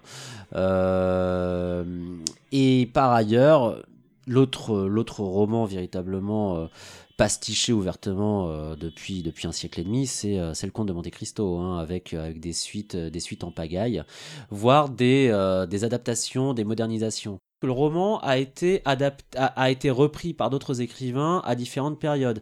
Il y a une version de Monte Cristo qui existe pour la Seconde Guerre mondiale, par exemple, où euh, l'équivalent d'Edmond Dantès est dénoncé par euh, des, euh, des collabos opportunistes et se retrouve dans un camp de concentration. Et va, euh, 20 ans plus tard, en pleine République gaulienne et en pleine décolonisation, se venger de ses persécuteurs. Un roman, alors j'ai malheureusement plus le titre en tête, mais très intéressant, très bien écrit, alors qui apporte rien, hein, qui apporte rien à l'œuvre de Dumas, mais qui euh, n'en est pas moins, n'en est pas moins intéressant. Vous avez aussi, euh, alors là pour le coup un écrivain vraiment célèbre, Arturo Pérez Reverte, qui est, qui est extrêmement euh, fan de Dumas, qui va à son tour faire son propre conte de Monte Cristo dans un roman, je crois, publié il y a, il y a une quinzaine d'années. La Reine du Sud, en fait, qui transpose l'histoire du comte de Monte Cristo, mais avec un héros féminin et dans le monde de la drogue. Et euh, que je n'ai pas lu malheureusement, mais qui a extrêmement bonne réputation, et vu que c'est un auteur que j'apprécie, je lirai forcément un jour. Toujours sur les pastiches, euh, on parlait du personnage de Chico, qui est euh, la star avec Henri de Navarre de la saga des guerres de religion. Chico est tellement populaire parmi le lectorat que certains vont écrire la suite de ses aventures, et notamment un roman qui va ses aventures puisqu'il s'intitule La fin de Chico. Et c'est un roman qui a été euh, qui, a été publié dans les années 1880, donc euh, euh, 15-20 ans après la mort de Dumas, hein, euh, mais qui, euh, qui n'a pas été réédité depuis alors que euh, alors qu'il a l'air très intéressant. Mais en tous les cas, voilà, ce qu'il faut savoir, c'est que il y a eu énormément de, de pastiches, de suites, parce que euh, ces écrivains-là, encore une fois avec un talent très inégal, hein, euh, ont tous en commun d'avoir été un peu frustrés à chaque fin de roman de Dumas en disant mais c'est pas possible, c'est pas possible que Ça Monte peut Cristo pas finisse s'arrêter de cette là, manière, quoi. ça peut pas s'arrêter là, il faut qu'on raconte la suite. Euh, et du coup, euh, ces, pastiches, encore une fois, je pense qu'il n'y a pas que de l'opportunisme chez certains. Je pense il n'y a, même pas que du moralisme, c'est-à-dire de la volonté de transformer l'œuvre de Dumas en quelque chose de Mhm. beaucoup plus moral. Je pense qu'au fond, quelque part, euh, chez la, la plupart de, de ces, de ces pasticheurs, de ces, de ces écrivains, c'est une manière de déclarer son amour euh, envers, envers l'œuvre d'Alexandre Dumas. Euh, moi, en fantasy et en SF, euh, il y a deux noms qui me reviennent en tête. Il y a Michel Robert chez Mnemos qui a sorti un truc qui s'appelle Les Quatre Mousquetaires et plus si affinité. C'est un truc plutôt humoristique, mais je, je sais même plus si c'est encore disponible en, librairie, ça. Et sinon, il y a euh, Pierre Pével qui a fait une trilogie de fantasy qui s'appelle Les Lames du Cardinal chez Brajlon, qui est très assez réputé ces derniers temps. Et donc voilà pour les pastiches, mais sinon le gros, la grosse partie de ce mini dossier c'est les adaptations, euh, donc euh, principalement euh, cinématographiques et télévisuelles. Faites-vous plaisir, je vais vous balancer Donc, du son en fond sonore.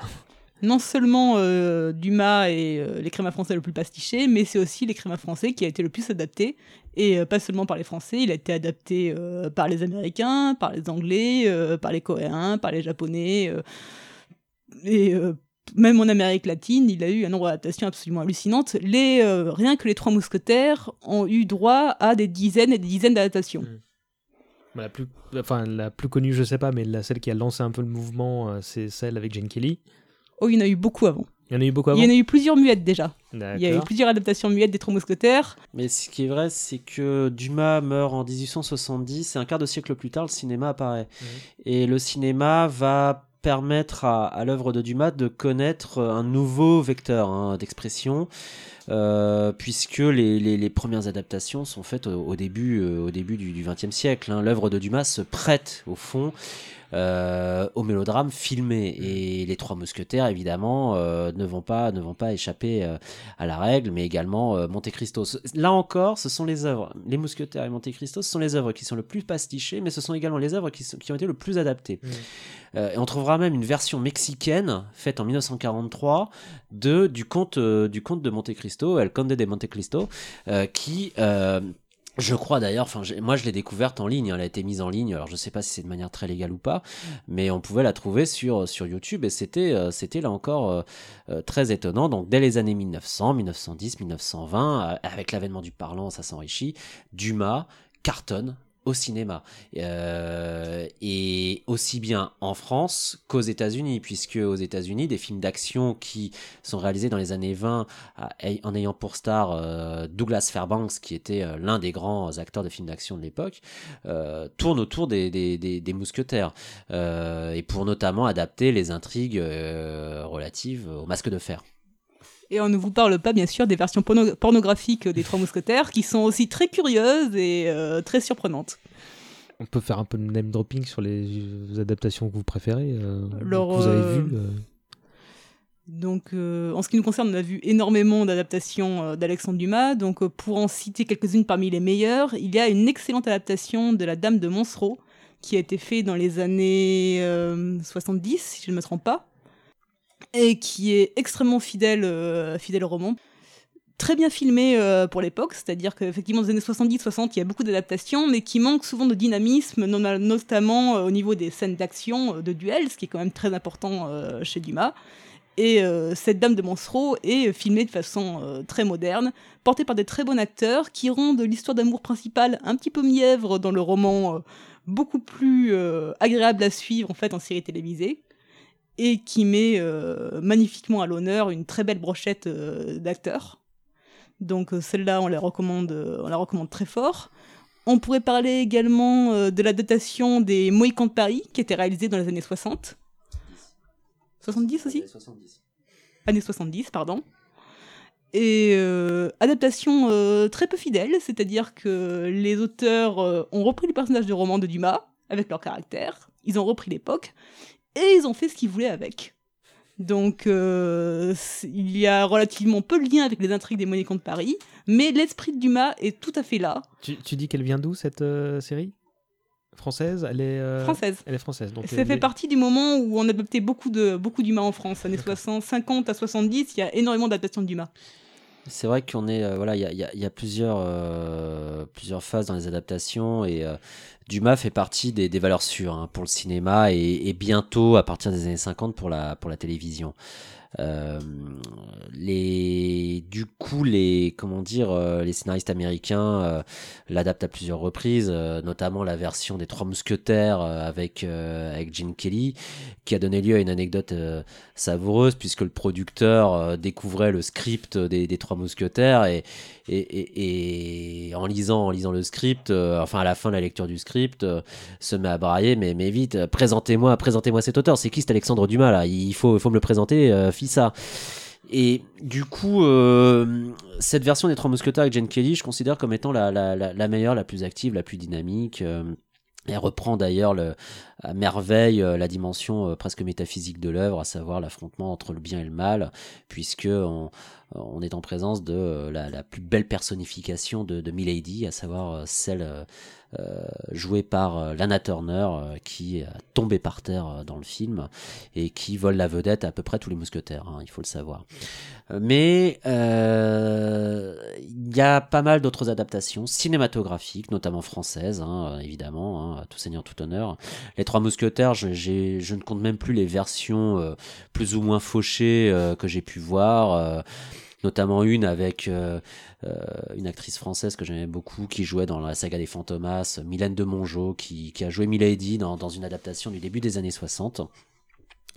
Mais il est vrai également que les années 60-70 sont celles de la, prolifération des, séries télévisées, notamment en France encore une fois, puisque euh, Dumas, post-mortem, hein, était un grand pourvoyeur finalement d'histoires et d'adaptations télévisées.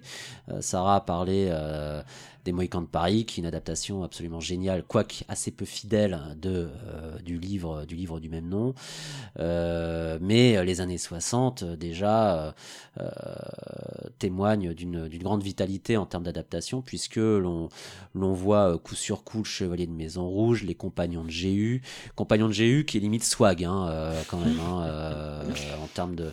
Enfin, véritablement, on est, on est à la fin des années 60 et on a, on a clairement l'impression que les scénaristes...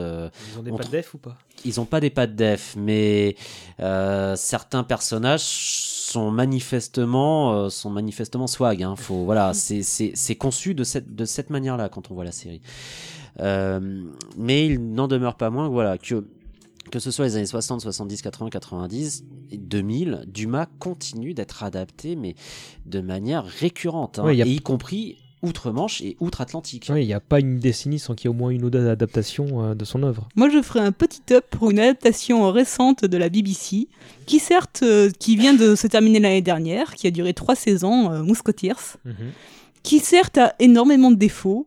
Disons-le, les scripts ne sont pas forcément d'une grande intelligence, les dialogues ne sont pas forcément aussi fins que ceux qu'ont écrit Dumas. Sur les trois saisons de 13 épisodes, chacun, chacune, je crois, il y a bien un ou deux épisodes dans chacune des saisons qui est bien relou, mais sinon. à Mais part ça- sinon, c'est une adaptation, il faut le dire, qui est extrêmement agréable à regarder.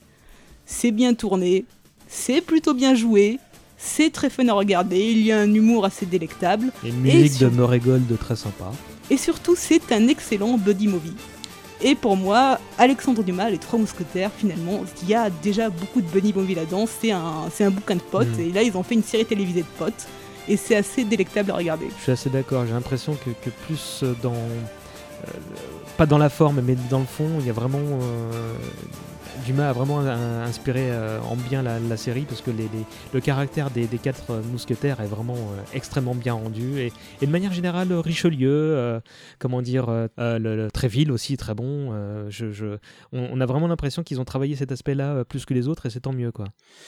Bah, c'est l'adaptation est très bonne. C'est même plus une adaptation à ce niveau-là, c'est qu'ils ils se réapproprient l'œuvre, ils en Mhm. font ce qu'ils veulent. Et je crois que c'est, je crois que c'est un peu euh, ce qu'il faut faire hein, vis-à-vis de Dumas hein, quand on cherche à l'adapter, c'est-à-dire qu'il faut, euh, faut pas hésiter à finalement y coller sa touche personnelle, à se réapproprier l'œuvre pour en faire quelque chose de, de sympa. Donc Mousquetaires, c'est assez inclassable hein, dans les dans les adaptations. euh, euh, télévisé Ah bah, euh, de Dumas, y mais y a- euh, ça n'en reste pas moins euh, truculent et marrant. Enfin, vraiment. Il y a- euh, il y a eu de tout avec le D'Artagnan de, de- des années 90 où, où justement. D'Artagnan fait du kung-fu, mais de- super musique, on l'a entendu un peu plus tôt.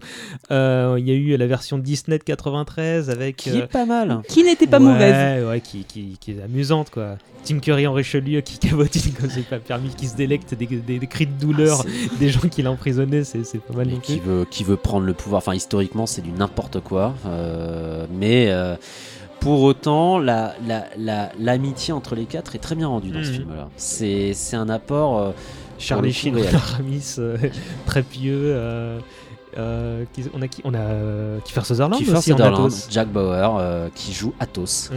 Et Rebecca de Mornay, très belle actrice aussi, hein, qui, joue, qui joue Milady.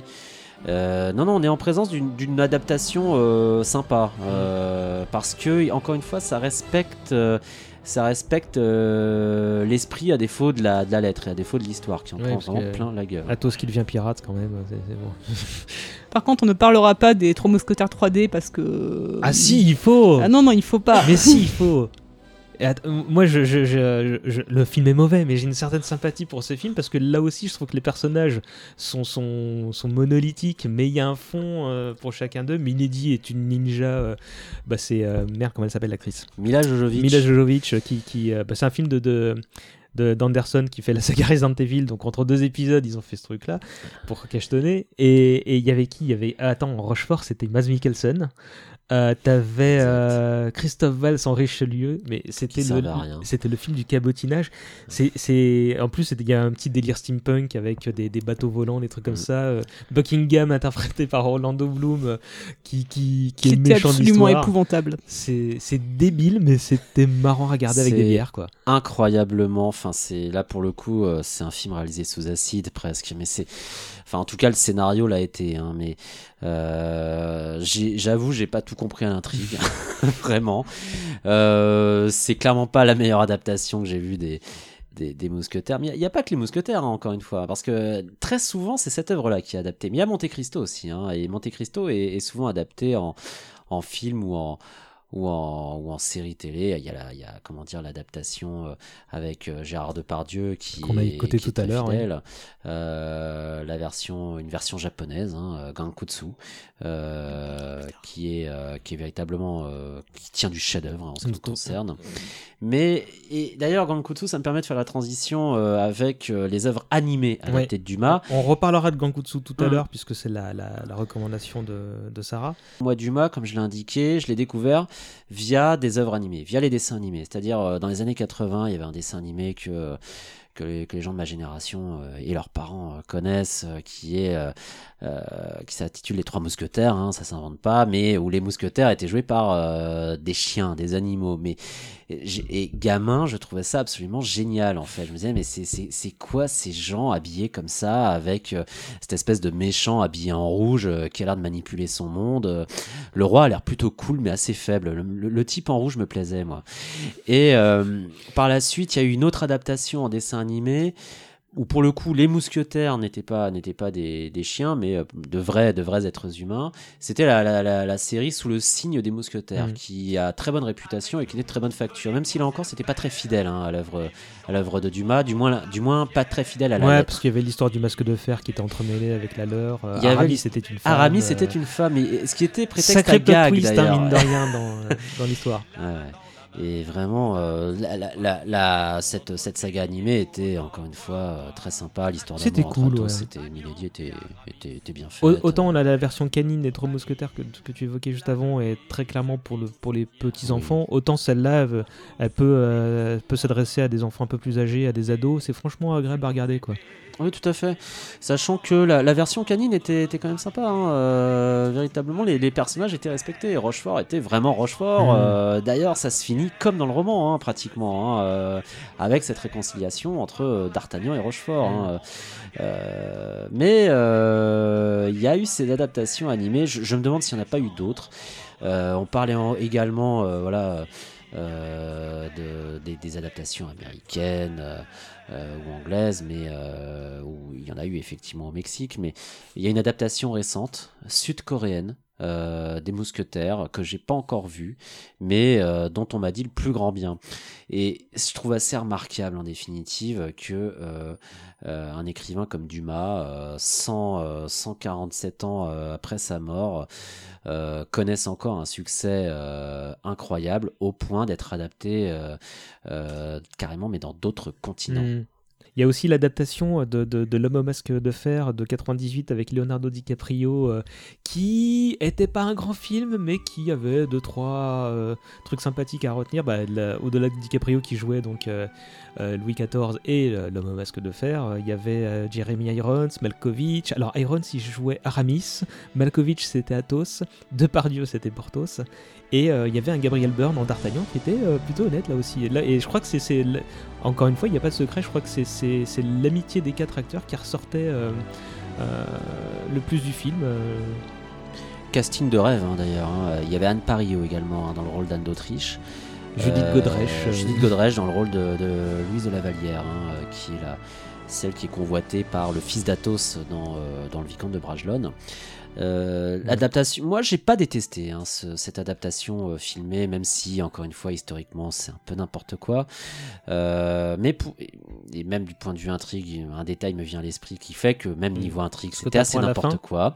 Oui, Euh, mais je ne peux pas spoiler hein, en la matière. hein. Je peux pas retracer les origines, les origines filiales de- du Masque de Fer.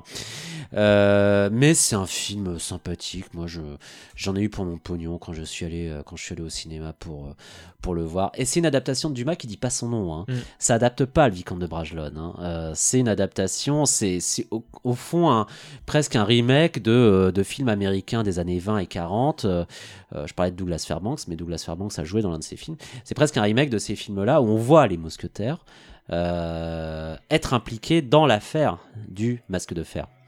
Donc c'est pas une adaptation euh, de Dumas proprement dite. On est en présence au contraire de films un peu autonomes qui reprennent les, plus ou moins les personnages, mais euh, sans dire que ça vient forcément du vicomte de Bragelonne. Vous voyez autre chose? On arrête là pour les adaptations? Oui, oui, c'est bon pour nous. Euh, et on arrive à la fin de cette émission. Comme de coutume, avant de se quitter, j'ai demandé à chacun d'entre vous de venir avec une petite reco culturelle comme on le fait à chaque fois.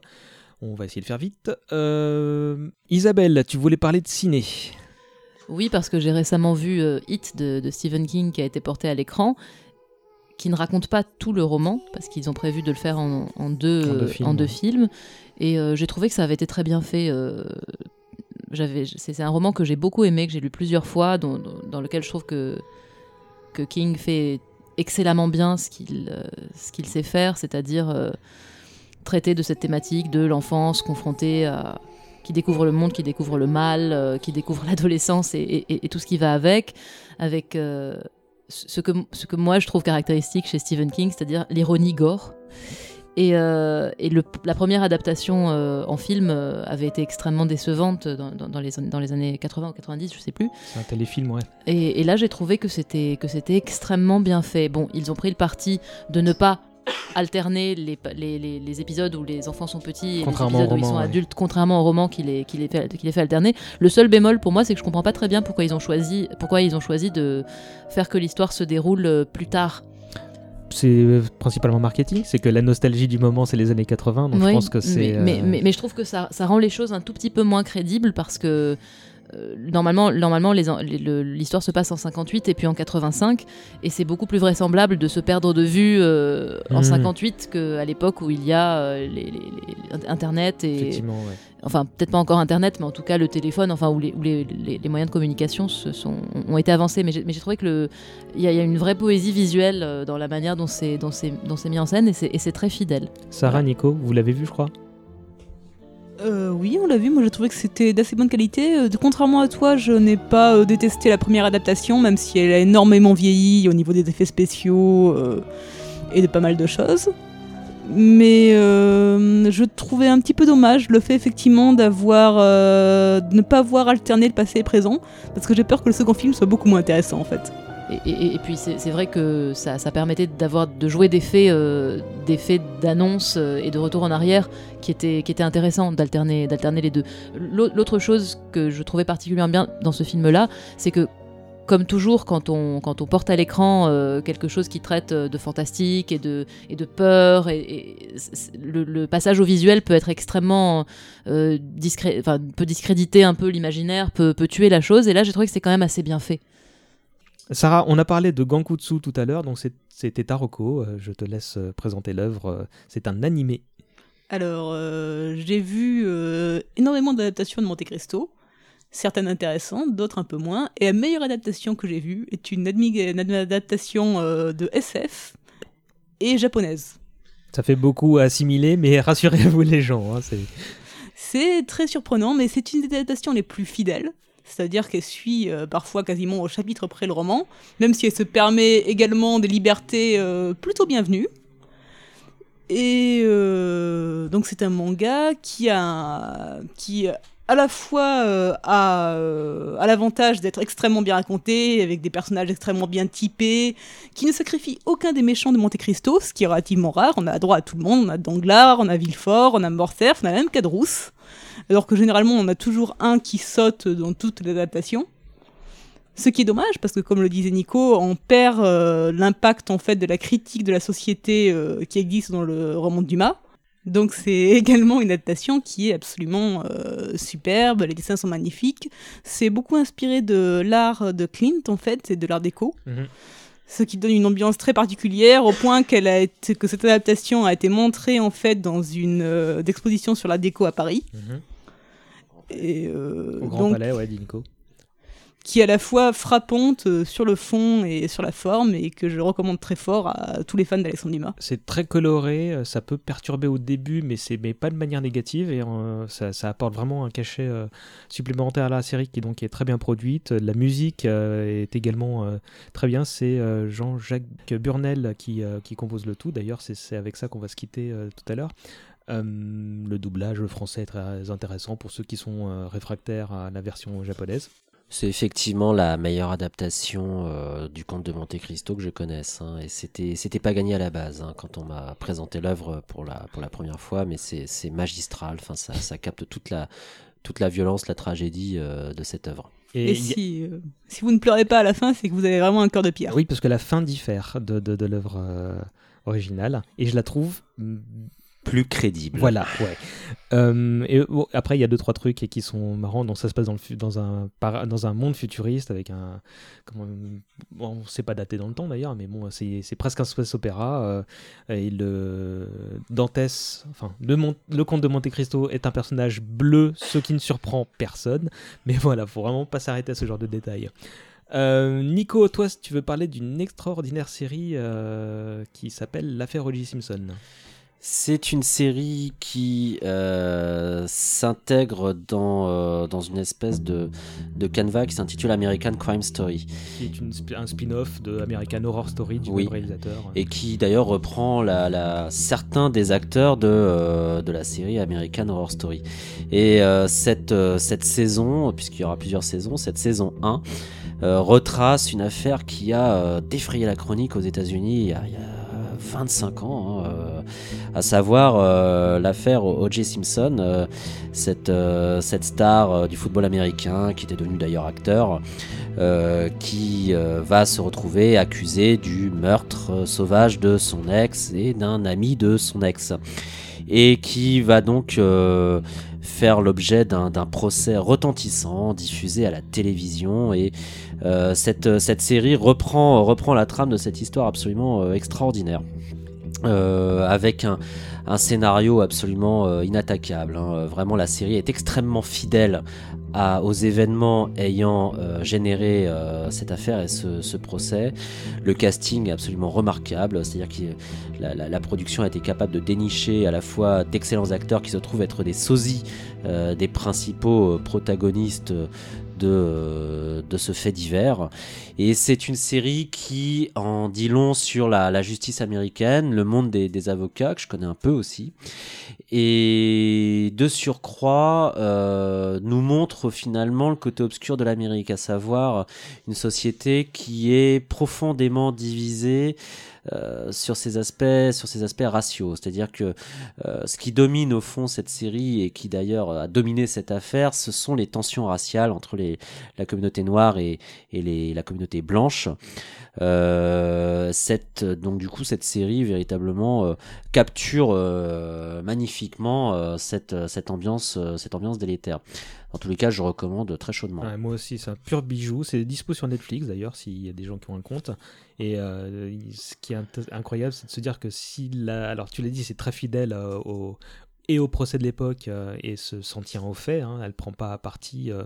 Euh, mais euh, c'est incroyable de se dire euh, que, que si ne serait-ce qu'un quart des choses qui se passent dans la série qui sont vraies, c'est juste ouf comme, comme affaire. Quoi. c'est complètement hallucinant de bout en bout et, et on voit que c'est une série historique euh, que je considère comme parfaite parce qu'on voit à quel point la petite histoire peut influencer la grande et notamment les, les querelles d'ego, de vanité, enfin parfois le hasard pur ou, la connerie la plus absolue aussi. hein. Euh, Certains personnages agissent de manière complètement erratique. Euh, donc tous ces éléments-là font que nous sommes en présence d'un- bijou de série historique. J'hésite pas à la qualifier de série historique. C'est le modèle du genre à suivre. Quant à moi, je vais faire vite. je vais vous parler d'un jeu vidéo. Euh, une fois n'est pas coutume, je vais sortir un peu de la thématique. Euh, ça s'appelle Super Hot et euh, j'y joue sur le casque de réalité virtuelle de la PS4, euh, petit bourgeois que je suis. Alors, en gros, imaginez une succession de scènes d'action à la Matrix ou à la John Woo. Vous devez dérouiller les silhouettes qui vous attaquent avec des guns ou à l'arme blanche et vous avez évidemment le même but, donc c'est très subtil. Le, le- la subtilité, euh, c'est que si vous ne bougez pas, le temps est figé. Euh, du coup, si vous faites un mouvement de la tête ou des mains avec les contrôleurs, vos adversaires bougent, les balles aussi, euh, les balles qui vous sont destinées. Du coup, ça crée des situations euh, de purs moments d'action. Il y a des, des, des séquences, on se croit dans Matrix en mode bullet time. C'est juste extraordinaire. C'est vraiment un jeu parfait pour la réalité virtuelle. faut faire attention à ne, ne rien avoir dans son entourage proche parce qu'on peut donner des coups dans le mur, comme c'est arrivé à ma chérie. J'en suis désolé. C'est là-dessus qu'on va se. C'est là-dessus qu'on va se, quitter. Euh, merci de vous être prêtés au jeu euh, tous les trois. Euh, vous restez évidemment les bienvenus si vous voulez repasser pour parler derrière le micro. N'hésitez pas à glisser un petit mot dans la boîte à idées en quittant le studio. hein. On va quand même préciser où est-ce qu'on peut vous suivre, et, suivre votre actu. Isabelle? Academia.edu, c'est mon profil universitaire. Et on peut peut-être parler aussi bah, des comptes Facebook euh, de la Société des Amis d'Alexandre Dumas, du site euh, auquel on peut se reporter. Alors il y a deux sites, il y a euh, Alexandre Dumas père qui était le, premier site de la société, mais euh, qui est maintenant dédié uniquement aux œuvres, euh, à la mise en ligne des, œuvres, et un deuxième site, euh, lesamidalexandredumas.com, où il y a toute l'actualité de la, Société des Amis de Dumas, euh, et où il y aura bientôt un nouvel onglet avec euh, la mise en ligne de, de travaux universitaires sur, euh, sur Dumas. Eh ben, merci pour l'info. Euh, Sarah, ton compte Babelio peut-être? Oui, bah, j'ai un compte Babelio sous le nom euh, d'Arakassi. Je n'expliquerai pas l'origine de ce nom. Donc, euh, pour ceux que ça intéresse, euh, vu que je suis une assez grosse liseuse, je poste euh, une demi-douzaine de critiques par mois, euh, du moins j'essaie. Nico, toi, on te retrouve euh, en librairie, on le répète, hein, donc euh, le, hum, la guerre germano-soviétique et euh, la guerre du Pacifique, tous les deux chez Tadalandier. Le premier est dispo en poche, je crois. Le premier euh, est sorti en poche et le deuxième subira le même sort, je pense. Euh, je vous rappelle enfin que vous pouvez suivre Hommage Collatéral sur Facebook et Twitter, peut-être un jour Instagram si j'ai le temps. Euh, une nouvelle fois, merci à vous trois. J'ai passé un bon moment, je sais pas pour vous. Oui, très bien. Très sympathique. Merci beaucoup euh, pour, ce, pour ce très très très bon moment. De toute façon, euh, parler de Dumas pendant 6 heures, c'est un, fantasme. Non, je pense que ça fera moins quand même. Euh, je me dois également de remercier rapidement euh, l'ami Sartman du podcast Pourquoi Buffy c'est génial qui était là euh, lors de la dernière émission. C'est lui qui nous a mis en relation Isabelle et moi. On lui fait des bisous à lui et à toute l'équipe, Riley et Clément. Je vais remercier aussi Kevin qui sur la page Facebook de- du podcast m'a conseillé le, la belle Isabeau, donc le morceau qu'on a entendu à la fin de la première émission. Celui-là même écrit, dont les paroles avaient été écrites par Dumas. Euh, D'une manière générale, je vais remercier tous ceux qui ont accepté mon invitation Elsa Clémence, Herbie, euh, Philippe, Yael, Carole, mais aussi tous ceux qui vont revenir ou revenir. Il y aura du très beau monde pour les deux prochaines émissions, vous verrez. Euh, bisous habituels aux amis du podcast Les Têtes à à Clémence pour le logo et à Quacos pour le générique. Et bien sûr, le plus grand des merci à vous, les auditeurs. J'ai déjà reçu beaucoup de retours positifs et j'en suis réellement ravi. Je le serai encore plus si vous continuez à relayer le podcast. Étoiles sur iTunes, pouces bleus sur YouTube, du partage Facebook, etc. etc. Sur ce, on va tirer notre révérence et on vous donne rendez-vous dans un bon mois pour un épisode consacré au chaman de Northampton, à l'un des plus grands auteurs de comics contemporains, mais pas que. C'est évidemment de Alan Moore dont je veux parler. Comme d'hab, on se quitte en musique et de la zik qui bouge un peu. On va vous laisser avec l'un des morceaux de la récente et magnifique comédie musicale de René Richard Cyr sur les Trois Mousquetaires. Et non, je déconne, hein, je parle pas de la comédie musicale. Gros soupir autour de la table. non, euh, j'ai écouté plusieurs morceaux contraints et forcés. C'est l'une des choses les plus dégueulasses que j'ai jamais entendues en variété française, donc hors de question. Non, on se quitte avec euh, You Won't See Me Coming. C'est la chanson de Jean-Jacques Burnel euh, dont on parlait tout à l'heure, hein, qui sert de générique de fin à Gankutsu. Euh, voilà, bah, sur ce, on vous laisse, on vous fait gros bisous et on vous dit à bientôt.